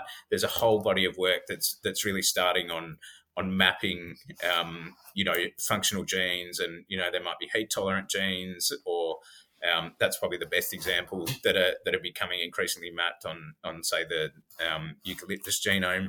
Um, so I think the the the breeding and the the genetic rescue is um, purely based on diversity at the moment, and, mm. and that kind of natural selection will will take place. So so for for example, if you find a genetically depauperate population and you reintroduce more um, diversity, that's going to give that that population more chance of surviving because it's going to have you know i mean that's what selection is based on mm-hmm. um, diversity so but i think increasingly in in future years they're going to be um, looking more at introducing specific genotypes that can deal with less rain or mm. increased temperatures and that sort of stuff. And there's been a few projects, like they've done some um, projects on eucalyptus where they've introduced, um, you know, genotypes from other drier populations of the same species and use that for for reintroductions and translocations. So there's a whole body of work. Um, that that is happening. I mean, it takes time and money to do mm. that stuff, but in in the short term, we just want to conserve as much as possible. Whether that's through the Victorian Conservation Seed Bank, um, whether that's through the living collections that we we hold at Cranbourne, um, encouraging other um, organisations, so local Indigenous nurseries or private and public land managers, to get involved in in conserving mm. that that diversity. I think um, you know that's that's going to become increasingly the focus for for us to kind of help facilitate a lot of those projects. It just takes so many people, doesn't it? Because you've got the horticulturists, you've got the botanists, you've got the blah blah blah, and all these other things that you just wouldn't think of. Like it's not a small team that are working on this; it's vastly different skill sets. Yeah, yeah, yeah, definitely. And I think, look, you, you cannot save anything by yourself. I'm, I'm a huge believer in um, involving as many people with as mm-hmm. many skills as possible. And, uh, you know, that goes from I mean, a really nice example for for us last year as a team, we worked on a um, a critically endangered eucalypt, Eucalyptus ornans from the, the Avon River. And we had a community day where we had um, people from um, local environment groups, the local Indigenous nursery, we had the department, we had the CMA out there. Um, and there was a guy, John Tapp, who runs a, an Indigenous nursery in Gippsland. Um, we were we were doing identification of this species in the field, and he said, you know, 15 years ago, I reckon around the corner I saw something very similar, and and that ended up. So, so this this established type population, um, which was only thought to be in this really restricted area, um, became much larger because you know one of the locals actually had that knowledge and took us to another spot, and then we kept exploring, and then we found ten more, twenty more, fifty more, hundred more. Um, so I think getting everyone on the same page and getting everyone involved, like it's just so valuable. I mean, you can't, you know, that that local knowledge is you know, we might go out there once a year. I mean, he's he's been tracking that ground for, you know, ten literally decades. So um, the more the merrier, Daniel. I reckon. Mm. You know, yeah, it's a lot of logistics yeah. and a lot of people to um organize, but generally people really want to give their time to it, and everyone you know does want to be involved if you give them the chance. Yeah. Yeah. Yeah, it's it's something a lot of people are passionate about. So, mm. you, got, you know, if it was, um, you know, worms or something like that, you probably have less people wanting to volunteer, yeah, even yeah. though it's just as important. but you know, people love yeah, plants, exactly. probably just under your big animals and your birds and stuff like that. Yeah, in the hierarchy of things people love. yeah. and do, do you know we find plant people are really super generous with their time and really mm. like inclusive and I mean it's probably because no one else wants to talk to us at the dinner table when we bring up plants and you find another plant person. You're like, oh my God, I love you. Um, it's true. But, you know, they, they are so generous. Like we've, um, we've met so many amazing people, you know, over the, over the last few years, just like hands, hands-on practical conservation work that these people are doing and have done for years and years and years. It's pretty inspiring. Yeah. Completely. So we finished with the Gondwana land now. We're going to keep walking anti clockwise around back towards the entranceway. Now we're going to walk through the eucalyptus walk or the eucalypt walk. Can you tell us about this eucalypt walk? Yeah, so um, kind of the end of the Gondwana garden it kind of like tries to convey the relationship between you've got the cool temperate rainforest in Gondwana and the wet sclerophyll forests in the forest garden, these Australian forests, um, which is up next. And so they butt up against each other like they kind of would um, in the wild. Mm-hmm. So the eucalypt walk really is um, close to my heart because it's a it, it, really is a design tribute to the success of eucalypts across the continent. So you know anyone who lives in Australia understands that you know the eucalypts for, for the most part are the keystone species of terrestrial environments and they they are just unbelievably successful genera that's not matched anywhere else in the world. You know, I mean, there's over 900 species, and and when you think of almost every every habitat that you go into, the Yukis are there, apart from you know some grasslands and some remnant rainforests and some some coastal regions. They are they are the dominant species, and also the the arid interior. But um, you know the the there's a an area of the garden that's called the the Rift Wall, um, and really, what that represents is Australia breaking away from from Gondwana and starting to drift north, um, which increased temperatures and increased fire and all of that sort of stuff. And that's really where the, when the eucalypts kind of became the dominant species across the continent. So they were, they were kind of pre-adapted already to um, this, this changing um, in the climate. So they had the, the woody fruits. They're unbelievably fast growing. They, um, you know, they're they're resistant to fire, so they have those adaptations like lignotubers or epicormic regrowth from their from their branches. Um, I always like to tell people they're unbelievably promiscuous, so they like hanging out with each other. you know, um, so you know a lot of their diversity is promoted by that.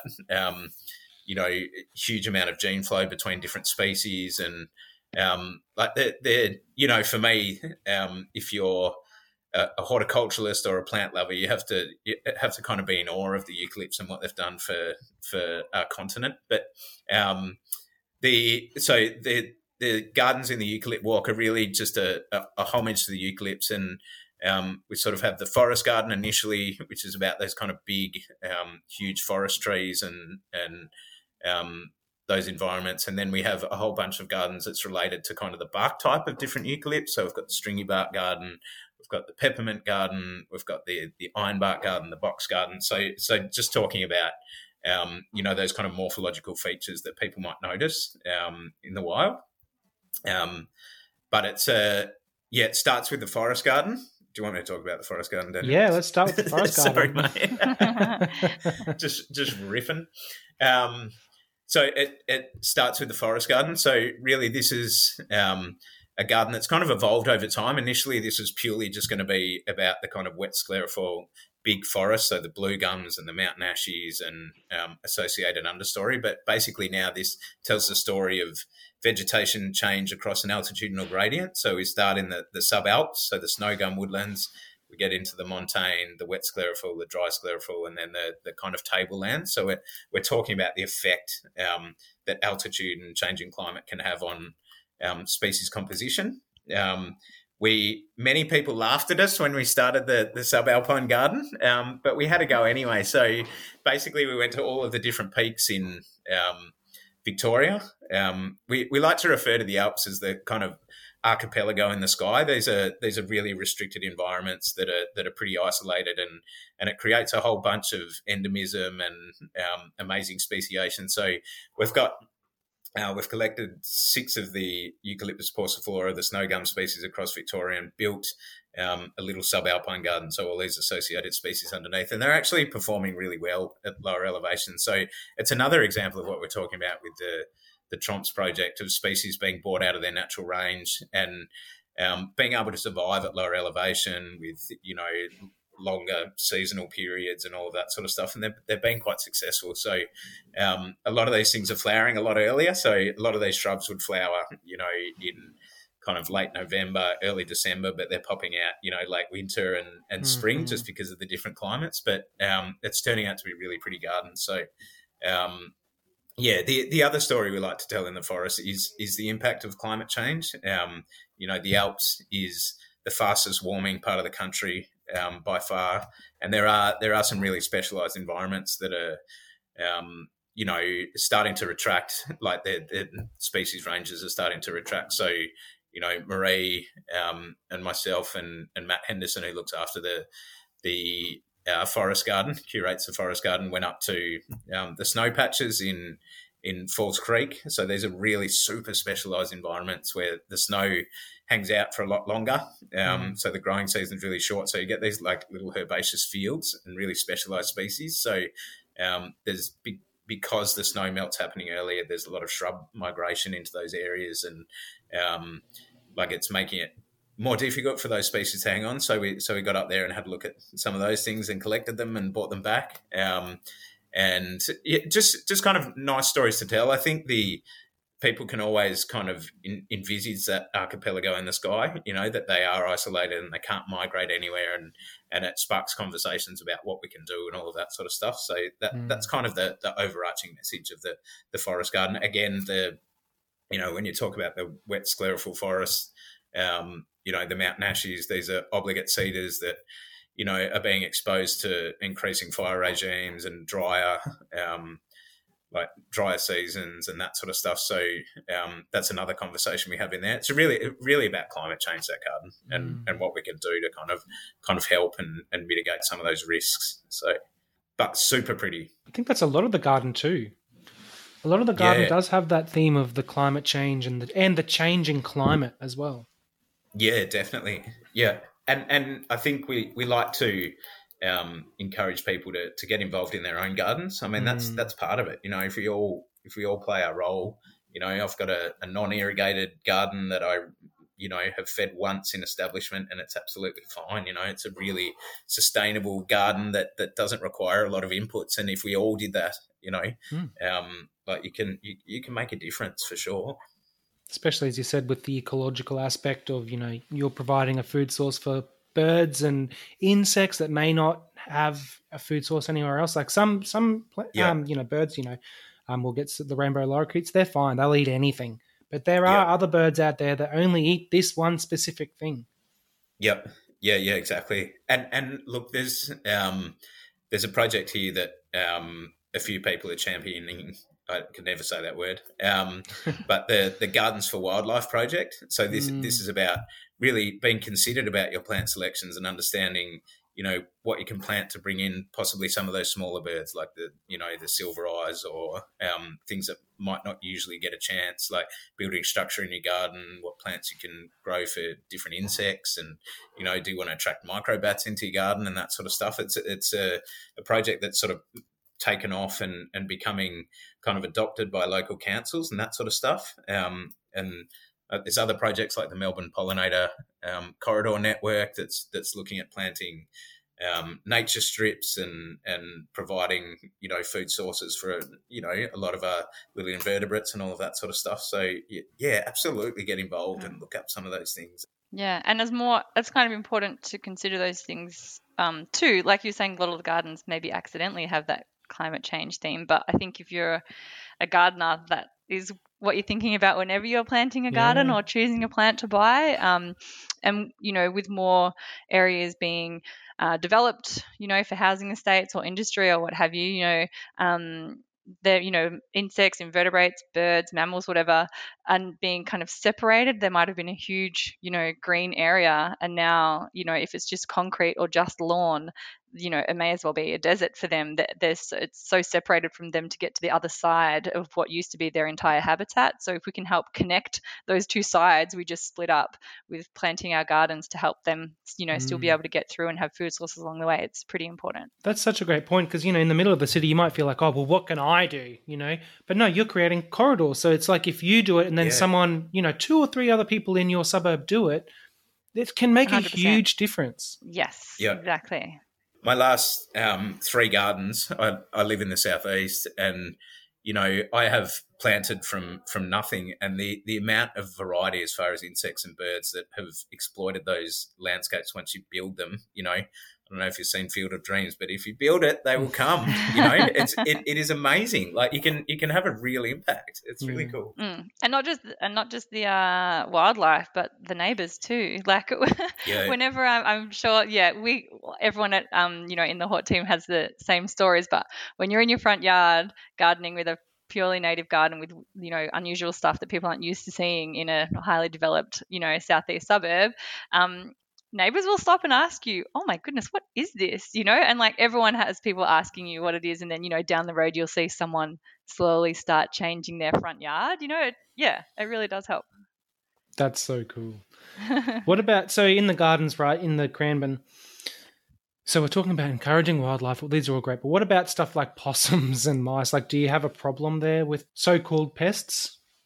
We we do see for me, I love the possums because they made it. You know, like yeah. they, are they're the one thing that survived urbanization. You know, and I'm like, nah, fair fair play, possum, well played. Um, look, we do we do have some problems with our, our tree canopy. Um, but it is hard to stay angry at a face like that. So, look, if if a tree is um, becoming really stressed, then we will um, tree guard it, and and hopefully they can exploit another food source. Um, like it's just part of you know i, I mean they're, they're part of the environment you know and obviously they can they can be an issue when the numbers get get too big and and there's not enough trees around but um, we just kind of deal with it i think we have um, a little indigenous swamp rat um, which doesn't sound impressive, but they're very cute and very fluffy. Um, but they they eat a lot of root systems, um, so we find them um, they're, they're probably the major problem with plant establishment, I reckon. So they, they munch a lot of the herbaceous perennials and um, they love all our little daisies and that sort of stuff. So that can be an issue at times. They make little, they dig little uh, freeways under the soil through all the plant roots and make that little highway system. Sometimes you'll walk on an area and there's a little hole. Um, but, you know, yeah, like Russell said, they're also cute. You can't stay mad at them for too long. yeah and and the garden actually provides some pretty cool habitat for um, the bandicoots as well. So they, um, you know, you, you probably a fair chance of coming to the Australian garden and seeing a, a bandicoot run around, which you know you, you rarely get that opportunity. So it, I, I think. Um, you know, I'd, I'd seen a handful of bandicoots before I came to, to work for Cranbourne. Um, admittedly, the first one I saw was eating biscuits at the cafe. But uh, since then, I've seen a whole whole bunch of them um, in the garden. So they're they're kind of um, running around, digging digging over the soil, and um, that's that's kind of a highlight. We had a koala in the garden the other day, which was pretty cool. Um, we've had echidnas in. We're hoping a wombat doesn't get in because they might do a, a, little too much damage. But um, yeah, it's pretty cool. And look, we've, we've got 330 hectares of bushland as well. So there's there's a whole bunch of people that turn up to, to go for a walk through the bush, and you can see the wallabies and the echidnas and the you know the bandies and all of that sort of stuff. It's a yeah, you can sort of get your garden fix and your and your native animal and plant mix at the same time. Actually, while you mention that, I will just skip right ahead to the end. So, after you've walked back out again, one thing I would recommend people to do as you're walking back to your car is take a left when you can and walk up. There's a little observatory area where you can sort of look out, and it's actually quite a nice view there. And you can see the scale of how much sand was removed from this site because it all it was quite level at one point, was it not? It was kind of a um, yeah a, a, massive sand dune here, um, and that that observatory point is um, called the uh, uh, Trig Trig Track Lookout. Um, so you can take the little path up there, and basically um, the platform that you're standing on was the original um, height of the sand dune that was here, and that was all mined away um, to build, I guess, the city. mm. um, and now, yeah, so that was all mined away, and now our um, like our so our ground level now is so close to the water table. Um, that's why we kind of have yeah a few different like you know terrace gardens and levels um, all around the garden. We have um, some areas benefit from that like gondwana you know does require a lot of water so that in uh, you know that's planted in a really low lying area where it can use a lot of that groundwater because we are so low but yeah used to be a massive sand dune so that's a that's a really good point that the trig lookout is awesome it's very cool because, yeah, you, as you say, you can see where the gardens are, and you can also just see the massive expanse of just bushland. Mm. Yeah, and if it's clear enough, you can see both of the bays. Yeah. So it's it, it's actually the the point where, like, we're in the middle of Western Port and Port Phillip Bay. So when you're on that that trig track, so the water to your left flows into Western Port, and the water on your right flows into to Port Phillip Bay, which is kind of cool. Yeah. So going back to the going back to the eucalypt walk now. So you mentioned we've got the peppermint garden. Did you mention the fire garden? Yeah, so um, that's uh, the stringy bark garden. So after the forest, um, you walk into the stringy bark garden, which, yeah, like you say, is uh, otherwise maybe known as the fire garden. It's but that's because it's dedicated to telling the story of um, fires within the Australian landscape and how different plants have adapted in those areas to cope with um, the fire and become successful in these regions. Um, you know, there's uh, examples of um, different fire adapted families like most mostly Poaceae, Fabaceae, like all the peas, Myrtaceae, Ericaceae. Um, it's like a woody heath-like vegetation in this garden under the stringy barks. Um, but there's multiple strategies that plants use to um, be successful after fire or during fire um, to either reshoot or um, recolonize. So you know, there's plants that have lignotubers um, or epicormic growth after fire, um, underground storage systems like tubers, um, prolific seeders, you know, that will spread seed everywhere, um, and another system called serotiny, which is basically holding onto seeds on the plant until a fire um, sweeps through and kind of activates them. Um, and a massive focus um, of uh, the Cranbourne Gardens over the last few years has been the bushfire recovery project um, after the 2019 2020 bushfires. Um, basically, in Victoria alone, those fires burnt 1.5 million hectares.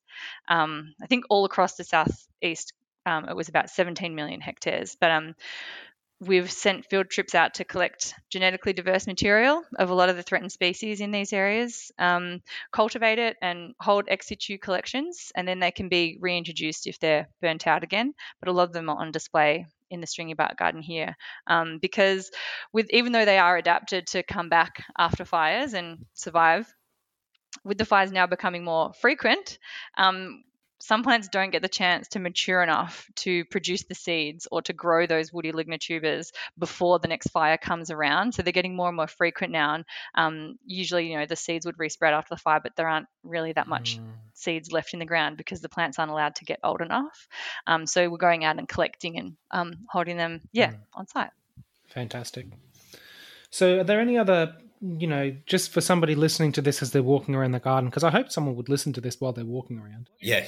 Yeah, that would be cool. It's basically a virtual. It's like yeah. a virtual tour. We're taking you, yeah, garden by garden. What areas would you say? Okay, so go and check this out as they're walking through.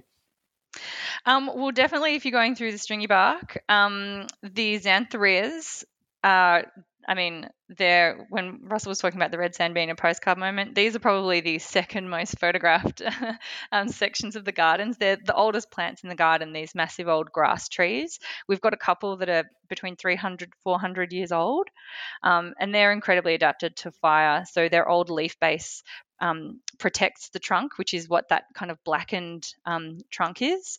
Um, and fire promotes their flowering almost immediately. So those large um, spikes appear almost um, immediately after fire as almost they look like a beacon, but they also um, act as a beacon too. They provide really important food source for wildlife and pollinators that are coming back into these burnt out areas post fire as the as the first things coming back. Um, but they're absolutely magnificent. They're in flower at the moment, so um, yeah.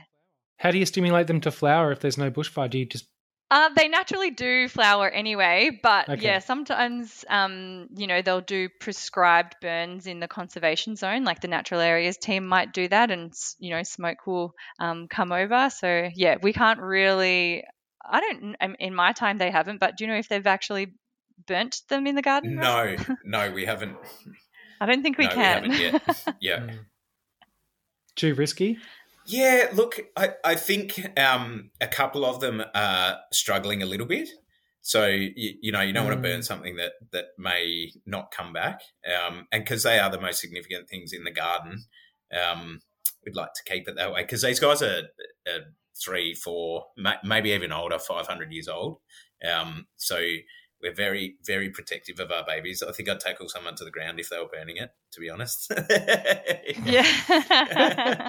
yeah, it's pretty epic to have something that um, yeah. significant on display in the garden that you can go, you know, right up to and take a photo of. You know, like I, I think um, I don't know, it should have uh, velvet rope like you're at a museum. Yeah. You know, they're they're really special. But we are getting um some as they get older and a bit more delicate, we are getting um some special boardwalks built just so people um you know their roots aren't getting compacted by the constant foot traffic around mm. them and they're a little bit less touchable. You can still get up close and take photos, but you know you maybe can't um hug them and lean on them anymore. So I think that's a really important step of still having them on display, but um, showing people how, yeah, like uh, precious they are. Mm, that's very and true. I, I, just wanted to say, like, as, as, far as like your experience in the garden, there's, you know, we touched on it at the beginning, but there's kind of nature and nurture gardens. So it kind of, um, depends what you're into as well. So if you come to the Australian garden and you're looking for ideas, get to those display gardens and and um, understand what what's available for purchase and what you can put in your own garden. But you know, the the entire eastern side of the garden really is a reflection of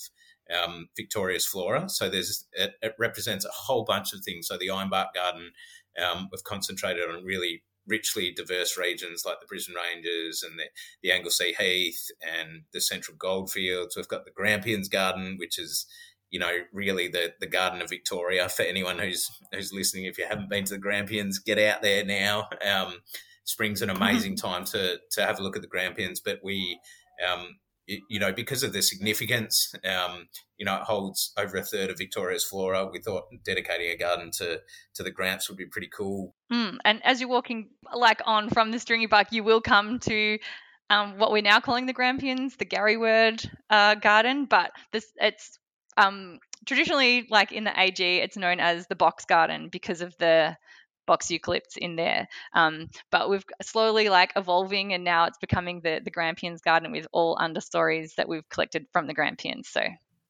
yeah.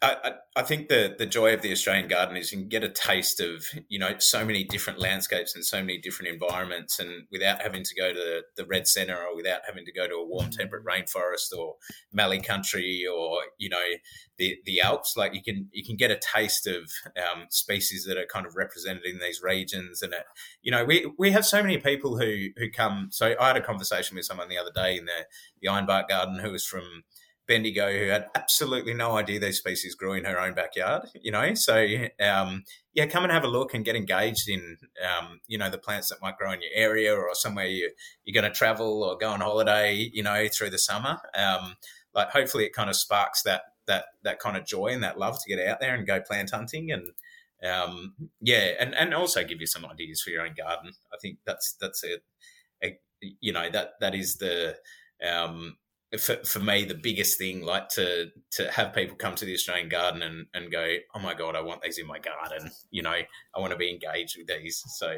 yeah and that definitely comes across it's it's very inspiring to walk around the gardens because you can see how practical it is. Like it does, yep. it does have that mix between yeah, native, like the native feeling, but also in cultivation.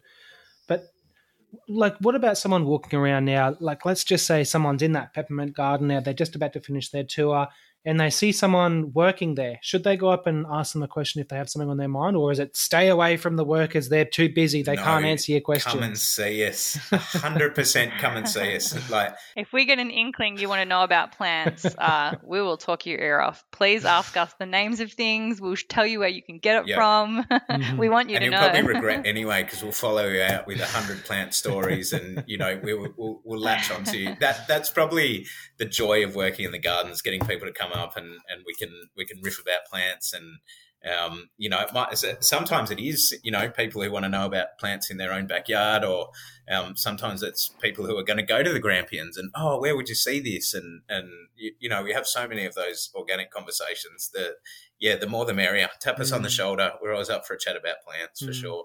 And that's funny. A lot of botanic gardeners will, will say that, you know, part of our job is is educating the public and engaging the public and spreading that passion with people on the ground. Yeah. Yeah, yeah, definitely, and and you know that goes both ways as well. There's some unbelievable plant people who walk through the gardens, mm. and and we learn stuff as well. Like there's there's always, you know, it's a. I think that's the joy of horticulture. It's a never-ending kind of quest and thirst for knowledge. You know, um, so and look, we've got. Um, you know the Cranbourne friends here, and we've got people like Rodger Elliot and Gwen Elliot, who are you know the really the pioneers of Australian horticulture who wrote the Encyclopedia of Australian Plants. We can we can lean on those guys and have mm. a chat mm. to them in the gardens. And you know, these guys are walking around the gardens as garden ambassadors and um, still doing volunteer work and all of that sort of stuff. You know, it's a it's a real native plant community at, at Cranny. It's got a, a nice vibe. Absolutely agree. So we're coming towards the end of the episode. I've got two more questions how can someone start a career in botanic gardens? Like, let's just say maybe they're a, home gardener, like maybe they have no experience, they're just passionate about plants, or maybe they're, you know, like me, a maintenance gardener, been doing that for a few years. Maybe they have a qualification, maybe they don't. Like, what what general tips would you give to anybody thinking about that? Um, I will I would start by saying, um, for me, this is my experience. Um, I, you know, studied, I got a diploma of horticulture, and I didn't really know exactly what I was end up doing, but I knew that during a uh, excursion we went to uh, the Cranbourne Gardens, and I was like, "This is where I'm going to work." Um, it was my mission, um, and I just gathered as much experience as I could in different areas at like propagation nurseries, um, maintenance, gardening, landscape building. Um, and I actually went for an interview and just obviously sucking, sucking up as much knowledge as I could from different places. You know, I didn't want to um, stagnate. I wanted to get as much a well rounded experience as possible. Um, but really, I applied um, to work at the Cranbourne Gardens um, really as a sneaky side mission to ask um, what do I need to do to get the job at my next interview? You know, I, I didn't think, you know, there was a chance that I would be able to work here because I hadn't worked in a garden like of this scale before. Um, and I just wanted to know what, what should I do so I can come back. Um, but really, I think um, a lot of places, and I think a lot of workplaces would say this at the end too, that they just mm. want someone that is um, wants to learn. I mean, the, one of the big things is you learn on the job, and you're never going to have the perfect, exact experience of working at your local botanic garden because they're all so different and it's such a specified um, job. So I think as long as you're hungry for knowledge mm. and you are willing to learn on the job, um, then you should just go for it. That's really interesting. So you've had experience in the growing of the plants, in the construction of hardscapes as well, right? In the landscaping, or was that mainly softscapes? Yeah. Yeah. And you've got the maintenance as well. So those three factors. I mean, if you add a design to that, you've got everything. Yeah. you've got like that's everything to do with gardening, basically. Yeah, but I'd never curated a, a collection of botanic gardens before, so that seemed really quite intimidating um, to uh, go for, and I couldn't really answer the questions that I filled those criteria. Um, but yeah, it turns out that um, you know we can uh, if as long as you've got the enthusiasm, we can shape you into a botanic gardener. mm. Yeah, and and I just wanted to say I had a really similar experience. So I, I come from a, a, a staunch horticultural background. Um, so I did garden maintenance and then landscaping. Worked for myself for years and years and years. Did some conservation land management, um, and just wanted to get back into to gardening. I'm a gardener at my core, you know, and and I probably had the same um, hesitation as Marie. I'm like, oh, it's the Botanic Gardens, you know, it's kind of this unachievable thing. Like, do I belong there or whatever? My advice would be if you have had a crack at horticulture, um, do a bit of study. But if you, you are passionate about growing plants or conserving plants, throw your hat in the ring. like you never know what's going to happen. So I, I took a, a four week contract at at this gardens and I've been here for almost 10 years, you know, and, and have grown and learnt so much. And I think no, nobody, unless you've been a career botanic gardener, nobody has the experience of collection management mm. or all of the irrigation stuff or, you know, the, the data analysis or the data collection and um, like you, you, you, can't do that unless you're in the botanic garden. So I, I, would say just have a go, you know. And and if you if you walk in and you're super passionate and super energetic and you work hard and horticulture is your thing, you're like you're eighty five percent of the way there, I reckon. So um, don't doubt yourself. And that the the worst that can happen is is someone, you know you might not get it, but you know you you'll get other opportunities if you if you're the right kind of person. You might be able to come and do an internship. You know, a couple of people have ended up with jobs who who've done that, or you can come and volunteer, or or just just find a way. Like if that's what you're passionate about, just do your thing. Yeah, and that's yeah, like Russell just added at the end there. That's another avenue. You know, if you um, maybe uh, aren't don't want to work like a full-time um, job anymore or you know um, you love horticulture and gardening um, but maybe you don't have a qualification just yet and you're studying like we have a couple of different volunteer groups that um, help both with the natural areas team in the bushland and with us in the australian garden um, that come in fortnightly and we organize you know things um, jobs for them to do to help us with on the day. Um, and yeah, it's just really great. Like it's a massive help to us, um, but it's really awesome just to get part of the community in and involved in the garden too. So that's another avenue you can take to get involved in your botanic garden. Absolutely. Look, I think sometimes volunteering work gets a bad rap and internships and stuff like that because people have this idea that, oh, I don't want to do free work. Everything I do has to be paid. I have a couple of things that I think I want to just say about that because one, just because you're volunteering doesn't mean you're actually adding that much benefit. Like you may actually be taking up more resources teaching yep. you how to do this rather than, you know, in, in compared with how much value you're actually adding. So you may actually be extracting more value than you're providing. Yeah. Another thing as well is that you know, I think doing free work is how you meet the right people. You never know how where your next opportunity is coming from. Like for me, I've I'm a I'm a big believer in like volunteering. Like I volunteered to do this episode with you guys today. Like it's been a wonderful experience. I've gained a lot out of it, you know. Um, so yeah, there's a lot more to life than just money. And even if you're really motivated by money, sometimes volunteering gets you to the stage where you can earn more. Yeah, yeah, definitely. And I, I would say everybody on this current Hort team has done volunteering at some point. You know, I, I volunteered at local Indigenous nurseries. I volunteered at local friends groups. Like, got to know, mm-hmm. you know, the the local conservationists at my my shire. Like, we we have all gone that road. You know, to to meet people, and if it, if it's in you and you're passionate about it, don't take no for an answer, and take as many opportunities as you possibly can. You know, I totally agree. How do you think volunteering looks on a resume too? Does that indicate a lack of passion on the on the resume, or does that tell you, hey, this person's serious? It, it shows you that that person is committed. Mm. Like that's the path they're on. That's what they want to do. You know, I, I, I think if you see it um, on a resume, you you see a like it, it's it's a tenaciousness, isn't mm. it? You know, to mm. to learn and to to meet people and and have a go, and it, and it shows that your motivation is pure. Like you you want to be a hortie, you know, you want to be a gardener or you want to be a, a, a nursery person. Like, and uh, I, I think it's, you know, if you, if you see that, um, I, I reckon it's a big tick for mm. me anyway. Yeah.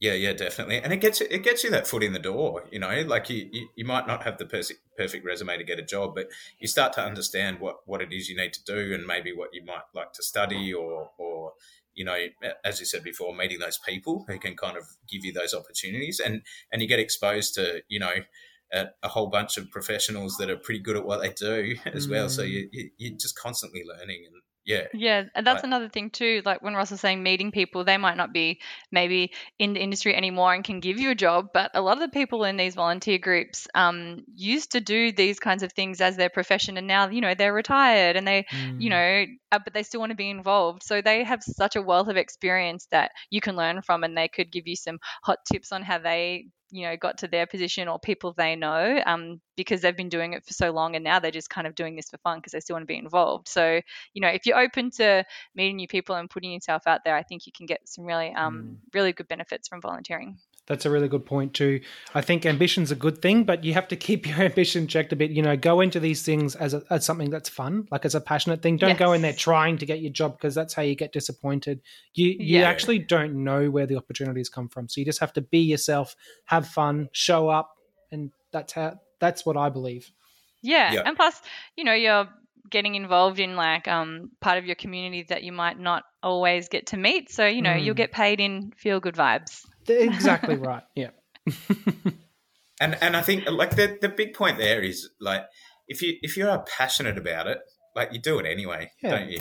Like you, you, you find a way to get there, and it doesn't feel like work. You know, when I when I was volunteering at the local Indigenous nursery, I I loved it. I was freaking out. I was you know 18, 19, I'd never learn about any of those plants. I'd never learn about any of those techniques. I'd never met people who were so obsessed with growing plants. I'm like, these are my people. Mm-hmm. You know, you, you find out whether it is what you want to do at the, at the same time, I reckon. So, yeah. And if you find out you don't want to do it, hey, even better. Yeah, yeah. perfect. yeah. At least you didn't, you know, study for three years and, then work out. and then find out you hate it. like me, I did one and a half years of a town planning degree, and it was, wasn't until my then girlfriend, now wife, said, "Daniel, you hate this. Why are you doing this?" Yeah, yeah, yeah. Yeah, that makes me anxious, mate. I'm glad you got out of there. Oh you know? no, dude, it's all like laws and regulations. It's like I'm. I just yeah. want to like not have to Hang like with some plants. yeah, give me the garden. yeah. yeah. So one question I always like to ask guests at the end of every episode is: Is there anything else you want the listeners to know about? Marie, can we start with you? Um, things that I want the listeners to know about. I guess um, that. Okay, so the Cranbourne Gardens, um, you can you brought it up before earlier daniel you can approach us and ask us about the plants. You know sometimes you'll overhear people whispering and wondering what something is and trying to take a picture and google search it. Like um, just ask us because we're really happy to share our knowledge. Um, and you know um, get involved in our plant sale days and the rarity raising rarity program so you can help um, put funds back into the conservation um, program and take home beautiful plants. Great message. There'll be links in the show notes too by the way Oh, beautiful. And I think for me, um, you know, a big focus for us over the last sort of five or six years has been um, conservation horticulture and really getting involved, actively involved in practical um, outcome-based conservation solutions to you know some of the issues we have with the the bushfires and climate change and all of that sort of stuff. And I think I, I, just wanted to say there are so many ways to get involved, whether it's like approaching your botanic gardens and um, you know, getting involved in things like the Raising Rarity program or like, um, you know, going to your local Indigenous friends group or, you know, getting on to study or um, just finding a way to get involved, like empowers you to, to feel better about the world and, and feel like you're making a difference. And I think, you know, for, for us over the last five or six years with this change of focus, I've met so many inspiring people who are doing amazing things out there um, in in gardens and in conservation. And um, you know, if if you're wired that way, um, do everything you can to get involved because there's a, a, huge network of amazing people who are going to provide opportunities for you. And um, you know, you never know where you where you'll end up. We couldn't we couldn't have envisioned you know the amount of work that we do now five or six years ago. So um, people look at things that are kind of fully formed and go, oh, they've been doing that forever. But it, uh, like it is one step after the other, and it's a bunch of kind of, you know, for us personally, it's a bunch of inspired horticulturalists who got together and said we want to we want to change the world, um, and we feel like we're we're making our contribution. So so get out there and and get mm. involved. Love that message. It's all about the small steps, mate. Yeah, you don't grow a tree yeah. over day, do you? It starts with a little baby seed, or maybe a graft yeah. or something like that. Like yeah, yeah, exactly. Very small, and it is it, it, it is those baby steps. Mm. You know, you, you, you don't have to save the world today, but you know, you plant that tree today, and in fifty years, mm. you know, yeah. And also, it's silly to think that you can change the world too. Like you said, like it, this is a collaborative thing. You know, we all have our own shoes that we feel like. What are your shoes? Are you a generalist? Are you a specialist? What's your place? Yeah, yeah, exactly. And look, you you might have. Um, career academics, um, you know, or you might have career horticulturalists, or you know, the work that you do, Daniel, like making sure that message is getting out there and people are um, understanding that there's opportunities and things that you can do. You know, Marie works a lot on a um, kind of social media and and, mm. and blogs and things like that to to help educate. You know, you could be a um, a science communicator, you could be a gardener, you could be a mm. you know um, a seed collector, you could be a podcaster. You can like there's so many angles you can take. There's so there's so many opportunities out there if you, your motivation's pure. Completely, sure. absolutely agree, mate. Thank you so much for your time, guys. This was a long episode, so I really appreciate you taking the time. I hope the plans are okay. Thanks, mate. It's been great to talk to you. Thanks so much for having us, Daniel. That's awesome. Cheers. Yeah, it was fun. If you haven't planned your next Cranbourne visit yet, check your diary. Make sure to grab a coffee and a pie in the Boonwurrung Cafe for lunch, overlooking the Red Sand Garden. In the meantime, when was the last time you went through the Plants Grow Here back catalogue? There are over 130 episodes to listen to, and chances are there are a few you haven't heard yet.